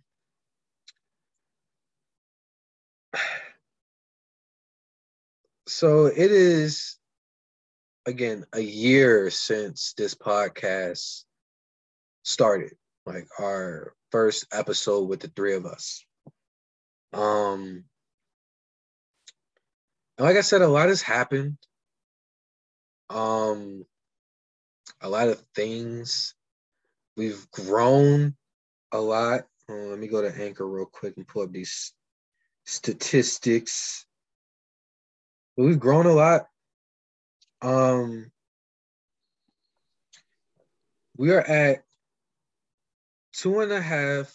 We're at twenty five hundred plays right now in a year. And we set that goal for the end of the year, but we already like surpassed that now. So hey, yeah. appreciate that support. And so number number one, I want to thank you know, like the supporters, like the people that listen to all of our shows, the people who have been a friend, they've told a friend, done some guerrilla marketing. People who have checked us out, you know, and even if you don't like us, that's fine. Um, you know, I want to thank the people who have said that they will come on to this show and not only us help them grow, but them help us grow. Um, shout out to you know like our families, you know, because they be they be behind us, you know, the friends, friend groups, you know, the entanglements, chats. Um, shout out Asia because Asia be you know giving us feedback and um, um stuff like that, and she's you know you know she's real with it. Just just a shout out to everybody, bro. Like like like we're ever so thankful. Um, words cannot describe like how thankful we are, and it only gets better from here. Um, so with that being said, I kind of want to talk about some of the growth that we've had like in this podcast. And I kind of want to start off with this. Who do you try to emulate the most or like who do you take from like who is your podcasting media role model?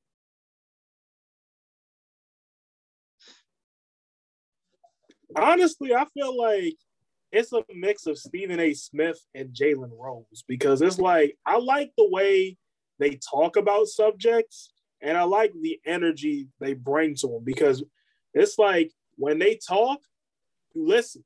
And it's not, and with a lot of it, it's not necessarily because of like their big name, it's because of how they convey the information and how none of it seems like boring or repetitive.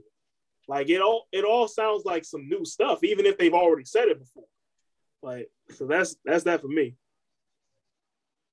For my podcast, I'm gonna go over like a non-sports podcast. I'm gonna go more of an entertainment podcast, just like social one. I'm gonna go with No Jumper, the Adam for 22 podcast, and him and AD. Cause I like the way I like the format um with the podcast, the intro, especially when you do like the quick segment uh podcast, um quick like kind of like quick run through podcast. It looks just like a news report and everything. You know, like they have their typical uh like little intro beat and stuff like that, and they go right into each subject, go like directly into the storylines, they like go straight into the details. They don't waste any time. And then like Adam usually just gives it off like the uh, AD, and he just like analyzes like his more and his take and everything, and shows like why he feels the way he feels and everything. So I, I like kind of like the way they do that format. It's like pretty like quick and like straight to it, kind of like a, a, breaking news report with the way they do their podcast. And that's a, a no jumper, and they're pretty uh. So yeah, that's pretty cool too. Plus, I just like music in general with the No Jumper podcast, and that just get just like kind of like sort of can give us ideas. It's like in the future when we really like take off more and invest more into um, money into the podcast. It's like yeah, we can really start doing these effects and everything and make it look like just like this. And I know like eventually we're gonna be like popping just like them. So I kind of like look at the No Jumper podcast like that. It really keeps me like entertained of what they have to talk about, like something you know new, and you know they're gonna like you know their personality, so you know they're gonna like give a certain take on it. So yeah. And it's like while we on the topic, they need to go ahead and give Bradley Beal and Montrezl Harrell on the show. They, they, gotta let them have their own podcast because bro, that would be lit, bro. Bradley Beal and Montrezl Harrell. would be lit, bro. Bradley Beal, he loves to talk, bro. The 10 and 3 Bradley Beal would be funny as shit, bro. Because Bradley Beal on Twitter. Trez at the podium and just letting them go bro, off on any topic. Bro, Bradley Beal on Twitter himself. This is Bradley Beal's Twitter himself. He said said some shit. Ever since he said he tried to claim Mo, like he tried to like, you know, claim Mo as like a St. Louis. Nah, I'm like, bro, no, no, no, no, stop. Stop, like, Bradley. I was like, I gotta hear what Bradley, y'all like, bro, this man is funny, bro. I don't think you took Bradley Beal got one of two bowls on Twitter. Like on on one, like either A, he's on there cutting up, or B, he's firing off cryptic tweets about absolutely nothing. Bro, Bradley Beal was a character. I like, know he can just pass like, the vibe check. I can tell. It's like outside of basketball. That man and like, his wife had the whole NBA world thinking he was about to get traded at least six different times, only to find out that man was just talking about Call of Duty.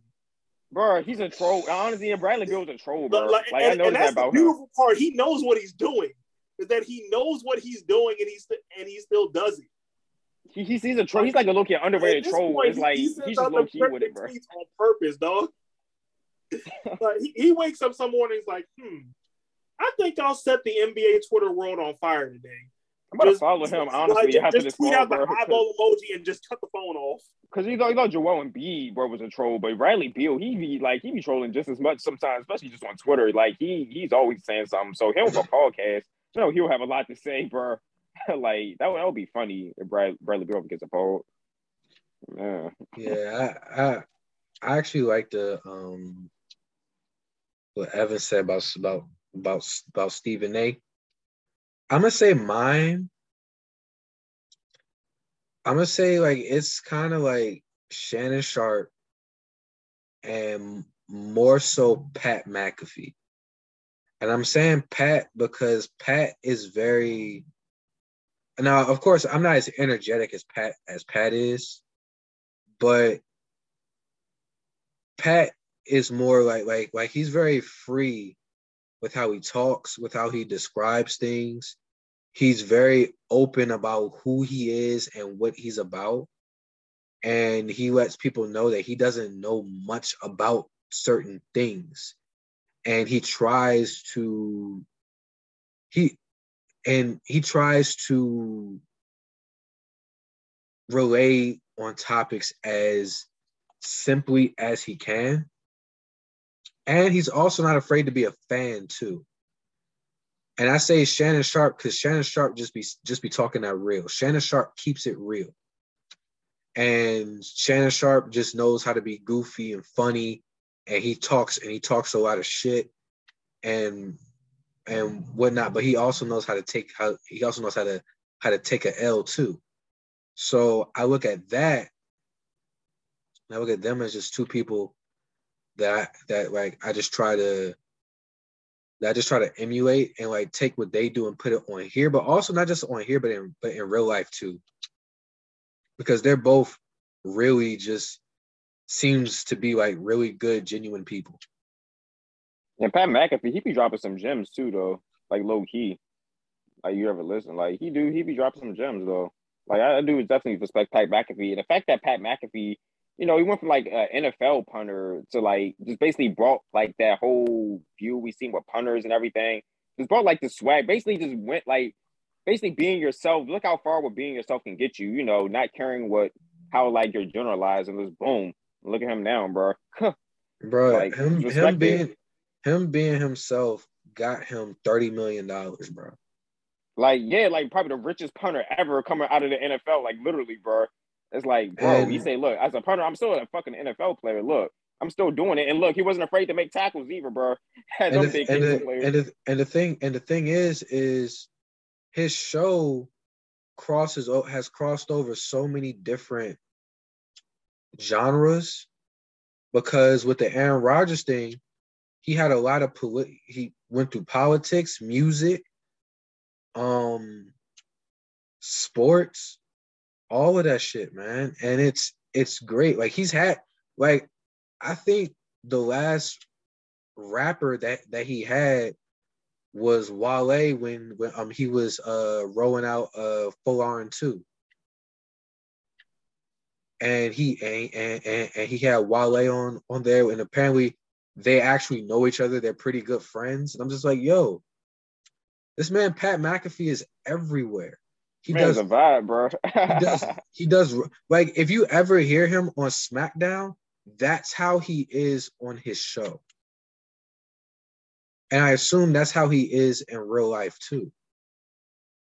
Because like we just seen him so much the way he is, it's just like, yeah, he probably has to be like that in real life. Because the fact that it's just like him being, you know, a partner in the NFL, like, and still play with that kind of energy and still stepped up to make them kind of plays, I can tell it's like, oh yeah, you can tell that energy can just transfer like anywhere, no matter like what you do, bro. Like, yeah, wherever he does, he's making sure he does it right and does it, you know, gets respect out of it. So yeah, Pat McAfee definitely like as one of like one of the best podcasts out there, like most interesting ones too. He covers it all. Yeah. Yeah. And looking back on this last year of podcasting, what have you learned about yourself, about podcasting in general, um, about the world? And what are some things that you feel you need to work on? All right. With me, I really feel like what I learned about myself and really the people around me is that there is a really supportive community here, like in the DMV. We have a really good circle, y'all. Like you, me, like the three of us, Sanfa, like we have a great circle around us who constantly like listen to our podcast and share our podcast what I learned about the world is basically every is that a lot of people are selfish and they don't like they don't like to be told what to do. They don't like to be told no. So that's what I that's what I, I like that's what I learned about the world. What I learned about myself is I really need to I really have a bad habit of thinking that everything bad that happens around me is somehow directly connected to me like it's happening because of me.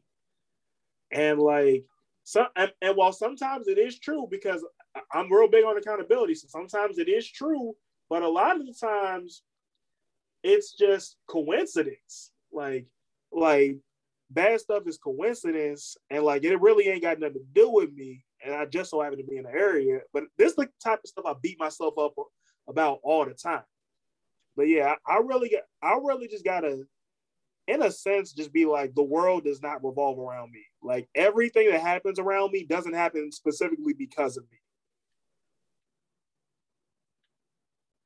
Let's see. For me, well, with like the whole year with the podcast, I'm gonna kind of piggyback on what Evan said about the uh, support group. I learned that um really it is like a lot of support like around uh, around me, even like when I think it's not, and around us. Because sometimes like I feel as though like when I, I feel like when I'm feeling down, I feel as though it's just like you know no one has your back and everything. But just with this podcast itself, like it's like people that hit me up like on like a you know constant basis a lot about the podcast. Like shout out Asia, she's somebody else, and even my coworkers too. It's like they uh, talk about my podcast, even have the notifications on.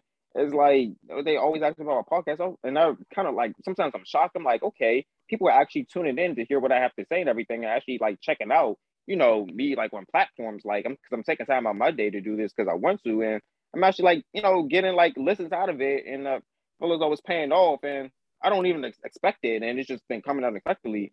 So I realize that when you're doing something which you like, you know, and when you're putting in like you know the work, and you realize like you get natural good feedback, you don't have to really expect it. Is when you really don't expect much. That's when like the most like come uh, you know like comes to you. So yeah, that's what I learned. Um, and one thing I do have to like uh learn about myself, and it's kind of like what's similar to what Evan said about when bad things happen to you, you feel as though like it's just your fault directly because you like like you have a conscience and everything. You want to feel account- accountable, but sometimes just like you like I need to work on like not overthinking certain things and realize okay, just calm down, like relax and just like you realize you're doing like everything you know you didn't do anything wrong so just continue to push forward and like move on and just like as long as like you know you have like good intentions and everything and you like you don't have any kind of like bad like you know like bad intentions like trust me as long as you continue to do right you're going to be fine and like no one's like attacking you and everything and also like not to take offense to everything too. So and honestly learning being on a podcast hearing different viewpoints and having different guests I also learned like just to hear like you know put myself in like in other people's shoes and realize okay maybe they feel a kind of way because they went to and also learn like like you know sometimes you don't have to react to everything in a certain way as well. So just learn how to handle situations and everything in life uh, also like you know just help me doing this podcast in general with our discussions. And it also helped me through like everyday life in general even with Dalton so yeah that's what I got out like this year long like running with this podcast definitely helped me improve just overall like life habits in general. And that's how you become like just happier and less stressed out. Yeah most definitely. Um i'm gonna say one thing that i learned like just from podcasting is more so just how to use your own platform and to not be scared to say how you really feel. Because at the end of the day, this is our platform. This is our outlet to talk. This is our outlet to to share what we feel like we want to share. So with that, it's just learning how to use it and still learning how to use it, how to be better at using it, and learning how to be better at growing it. Um, I would say that what I would need to do to get better is number one, not being so timid. I'm still working on that. Just not being so timid and just speaking up. Not just on here, but in real life. Um and just being bold, like, cause you never know what opportunities await await you if you don't speak up and say that this is what you want. So you can miss out on any type of opportunity if you don't just speak up and just say what you want and you're being real timid and shy. I I'm a naturally shy person. But I will say another thing that I went like with the real world just over the course of the last year is that just number one, just take care of yourself. Really take care of yourself. Like Evan said, people don't like being told no. And I've learned just with just with people is people always say that they respect when you take your space.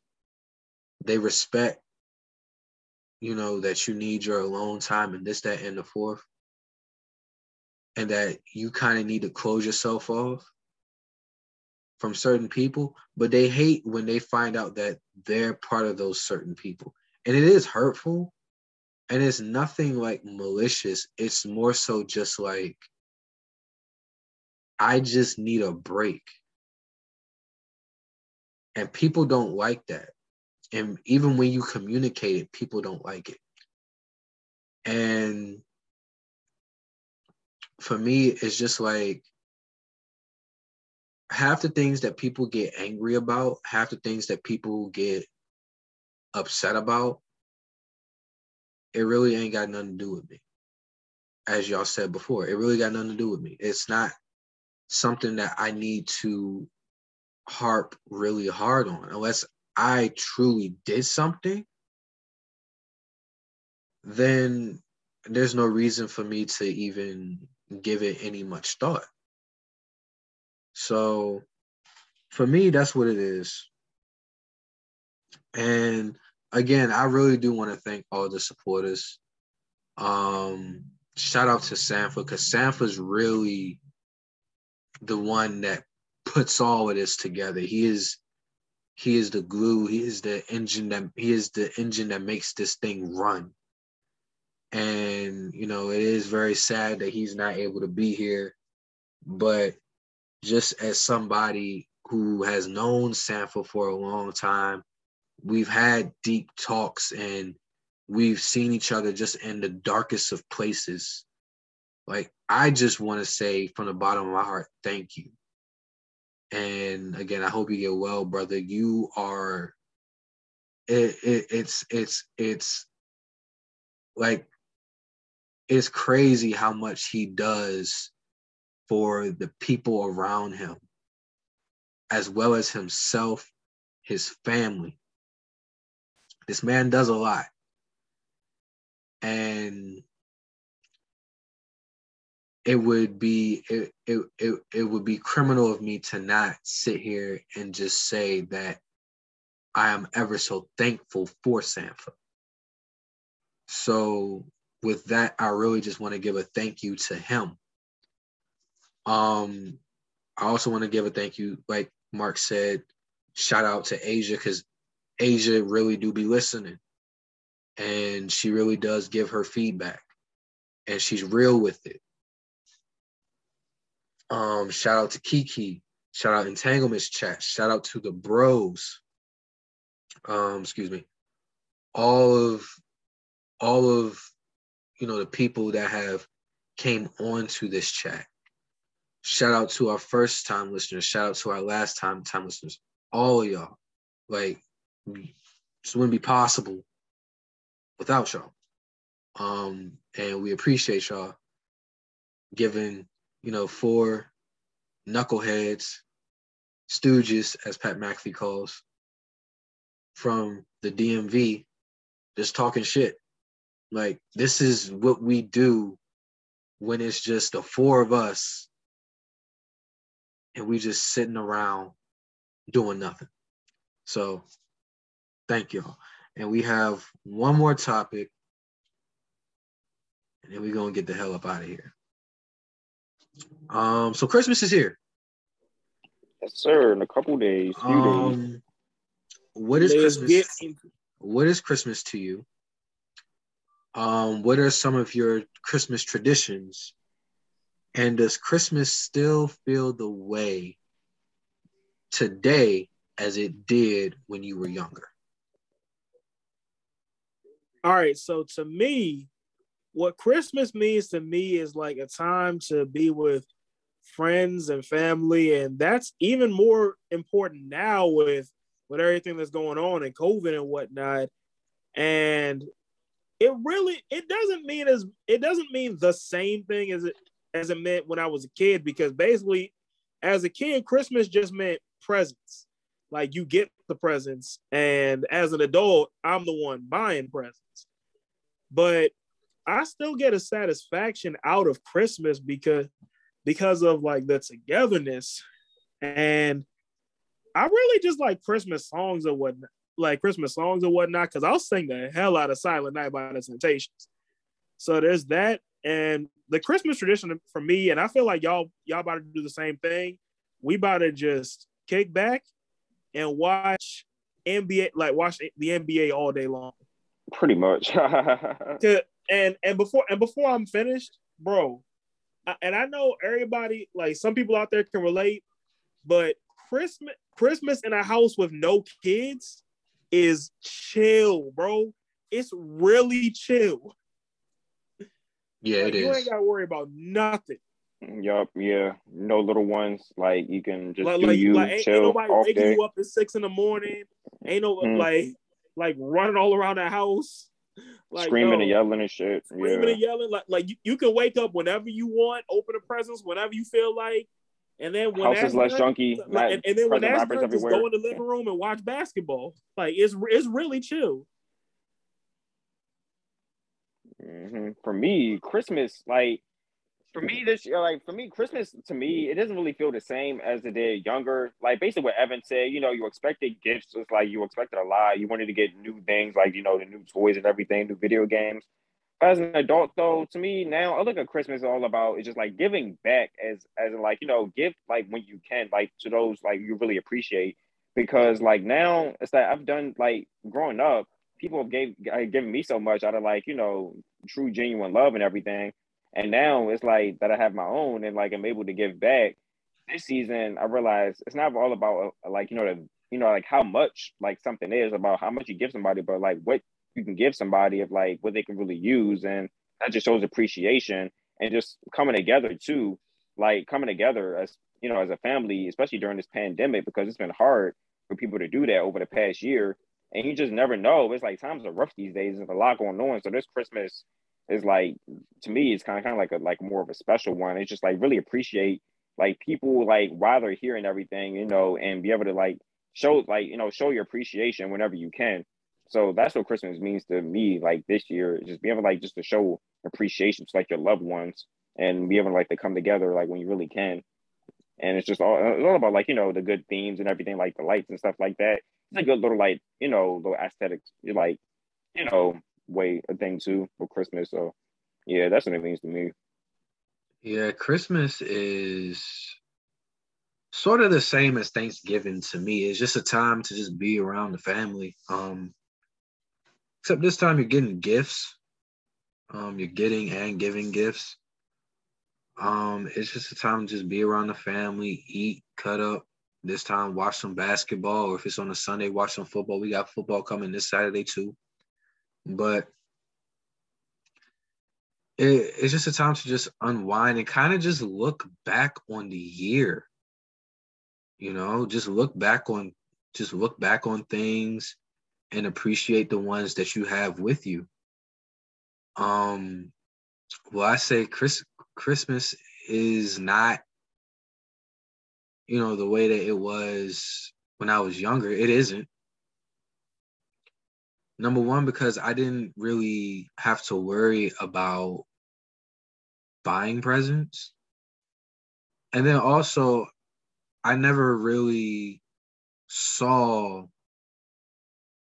you know, and really realized what my parents really had to go through to even really get me stuff. Not even just for Christmas, but in general. So I never really saw what they had to do and understood what they were going through probably not until I probably hit like middle school, high school. And from then, like Christmas was just a day I just wanted to be around them. I mean, I don't really, I don't ask for nothing in general because I'm not really a person that wants a bunch of gifts. Like, there's more like you can sh- like to me, I'm the type of person where I'm like you can show appreciation without giving gifts. I'm that type of person. And I personally just I just see Christmas now as just a second Thanksgiving. That's really that's really what it is. A time to just eat, sit around, drink, drink some eggnog, liquor, wine, whatever you want to drink, water and just sit around watch and watch and watch some basketball and be around people that you love. And that is what it is. But that hey, speaking is, of which, just just real quick, which which game do y'all think is going to be the best game on Christmas? As far as NBA games, uh, yeah, because honest, because honestly, I'm looking at this Warriors Suns game. I'm gonna let y'all know right now. I'm looking at this Warriors Suns game. Like that's gonna be the one. Well, CP3 and Steph Curry matchup. Yeah, you can't really go wrong with CP3 and Steph Curry matchup. Like two of the best point guards in the NBA. I mean, hey, I got. Yeah, I think the Warriors Suns, maybe Hawks Knicks. I think I think the the Knicks games are usually always good the thing is, Celtics Bucks could be good, or it could be an absolute. Why the Celtics or on Christmas Day? Like what? The because fuck? they're the like, Celtics, Celtics, bro. Yeah, Celtics. Yeah, they don't deserve it. We all know they don't deserve that Christmas Day game. Like really, the six Sixers Bucks would have made more sense. That's not even me being biased, but that makes more sense than the Celtics to have the Sixers on there. Celtics, come on, bro. Like they, they don't deserve it. No, no. What is criminal is that the Nuggets are not playing on uh, Christmas Day. Yeah, bro. Denver That's what's criminal. Yeah. They got the well, of course they got the why the Mavericks on Christmas Day? That's the real question. Luka, the, the, Denver, Denver's not on there. Yeah, it's because of Luka. Yeah, Luka. Yep, but Jokic, I feel as though he deserves that Christmas Day game. Like, and it's because too. of Tinkus Pinkus. Who the fuck is Tinkus Pinkus? Tinkus Pinkus. hey, that Nets and Lakers game. Stupid. Shit. What the fuck you? Hey, that should be that should be an interesting one. You know, KD versus LeBron for like a thousandth time. You know. But for real, for real, that Mavericks Jazz game actually might be good too. Mavericks Jazz. I mean, Luka versus Donovan Mitchell. That, that's like a low key. That's a good matchup. Like you know, true NBA fans know that's a good matchup. Luka I think Don- Bucks Celtics is going to be good, but it's just going to be so boring. I might, I might not even tune. Yeah, like, like it's, it's, gonna be one of the game. games that starts boring and then gets good at like the end. I did out of nowhere, bro. They makes you want to tune in. It's gonna be trending like for no like, reason too. Yeah, bro. I'm just like, oh, who? He's gonna check on your phone, be like, hey, tune in, like close game alert. It makes you want to tune in. I'm like, really? Now they want to time they want to like turn up. then makes you want to tune in, like stop what you're doing. It's like, all right, bro, we got to turn on this game. It's gonna be the... one of those Jayson Tatum goes for like goes for like 45 and nobody cares games. and then yeah, Giannis bro. gets a cool 30. Yeah. Middleton with like 25. God damn, Zach. They got the. I know one thing. Adam Silver's not liking the NFL, like playing on Christmas Day, bro. Adam Silver's yeah, not liking I, that. I, I, was, I was like, well, I, I was like, Jesus. Christmas Damn, Day like, is the one. Christmas Day is the one day that the NBA has from from um the NFL, and the NFL's like, nah, hold my beer. mm-hmm. NFL's like, like nah, fuck, it all. Fuck all that. Like, look, like look, look, we would get all or nothing. All or like nothing the NFL really has Aaron Rodgers playing at the same time as LeBron and KD. Yo, how the that's fuck, really messed I just realized something, bro. That how is really like, bro. There's gonna be a lot of channel flipping. I don't know what. Also. That's gonna be doing a lot of channel Derek, flipping. Wherever Derek, I'm at, yeah, yo, bro. notice how the NFL has no problem trying to take the NBA, trying to take Christmas away from the NBA, but they draw the line at taking New Year's Day away from college football. That's where they draw the line shoot, start having NBA games on Thanksgiving. Shoot, if all that NBA should like start scheduling games on Thanksgiving, since the NFL wants to be petty, you know, this is the when NFL wants to do this. Like, shoot, stop making NBA uh games on Thanksgiving, top NBA key matchups, have but them the, compete. But the, that's what Adam Silver is, should do. the thing is, the NFL is doing it because they can. Yep, simply they're like, literally they doing it because because, because because they can. And had us turned up on a Tuesday, bro. Like last night on a Tuesday, us like up looking at these like the Eagles and Washington game. I'm like, dang, you didn't realize it's even a Tuesday night. Bro. And the crazy thing is, I feel like going forward, Tuesday night football is viable under two conditions, under one condition really, and that's that every week it's a matchup between two teams that either A are coming off a bye or B going into a bye next week. So that way it's fair in terms of rest. I also want to say this because we were talking about the NBA. Do you realize that uh, NBA on TNT uh, temporarily changed it from Thursday to Tuesday because they did not want to interfere with Thursday night football? The only thing wow. I would say to that is usually Thursday night football is a dumpster fire, but the games have actually been good this year. Oh, yeah, somewhere, yeah, past couple every weeks. Every prime time game has been good. Yeah, these Thursday night games for the past like three weeks really have actually like exceeded expectations to me because usually I look at Thursday night football, I'm like, okay, look, short week. These this is a full physical game. These players, they're probably not going to be hundred percent going into the game, but nah, these they've been stepping up and been like been putting on good shows in Thursday night games. Been coming down to like literally the last play in most of these Thursday night games. So yeah, they've been impressing me. But NFL, they got like three days of the week now. Like already have Thanksgiving. Now this year they're doing Christmas. Shit, Adam Silver is like, look, something's got to give. but well, NBA, they, it's still all about Christmas Day though. About NBA games. That's like a tradition, rule for me. That's kind of what happens when, uh, because the NFL usually does have those Saturday games on like the last two weekends of the NFL season. Around holiday time, yeah. And then, and then, um you know, it, you know, Christmas does fall on a weekend. So it's kind of it it it, it kind of just sucks for the for the NBA. But it also shows that NFL is king around these around these parts. But yeah, they still like are like the top like yeah sports brand right now in America at least. Yeah, they really are. It's like the whole NFL. Like, what's better, NFL, NBA? NFL is still like it's dominating right now. Like over the NBA. yes, sir. Yes, sir. Yes, sir. So, any uh final final words you want to say before we get out of here? Hey, shout out to the Philadelphia Eagles. Fly Eagles fly. That's my final words. And then on a good note. All right, Mark, I'm gonna let you have that because Sunday we running it back Wizards versus Sixers. Hey, I can't wait for that game. Yup, the day after Christmas. Yep. And DC in the district too. know who thought it was a good idea to put the Wizards in a playoff rematch, and then 15 minutes after that game ends, we got to see the football team play against the Cowboys, bro. They trying to kill us. They try. They are trying to kill us, bro. Bro, Washington, y'all just been like the DC sports fans. They are trying to kill us. All the options, yeah, they've been just doing all the ops at Washington, they, they bro. Like, all, golly, like this is the sinister six out here. Like, we, we got to fight against the whole, like the whole daggone slew of villains. Y'all fucking we gotta like, fight against all the ops on the same day, bro. It's ridiculous. It's, it's like, it's like at the end, of, uh, end game, bro. It's like, it's like when I everyone's just hope, the Thanos, bro. I just hope everybody can see what's going on here because this is ridiculous. Word to DeMarcus Cousins. Yes, sir. Yes, sir. And uh and uh day after Christmas, the, the them them them Dallas Cowboys gonna clinch that division against them damn Washington no names. Um, but that is all we have for today. This is episode 52 of the 301 Outlet Podcast. We thank you for your support, your love, everything. Um, again, shout out Sanfa. Sorry you couldn't be here.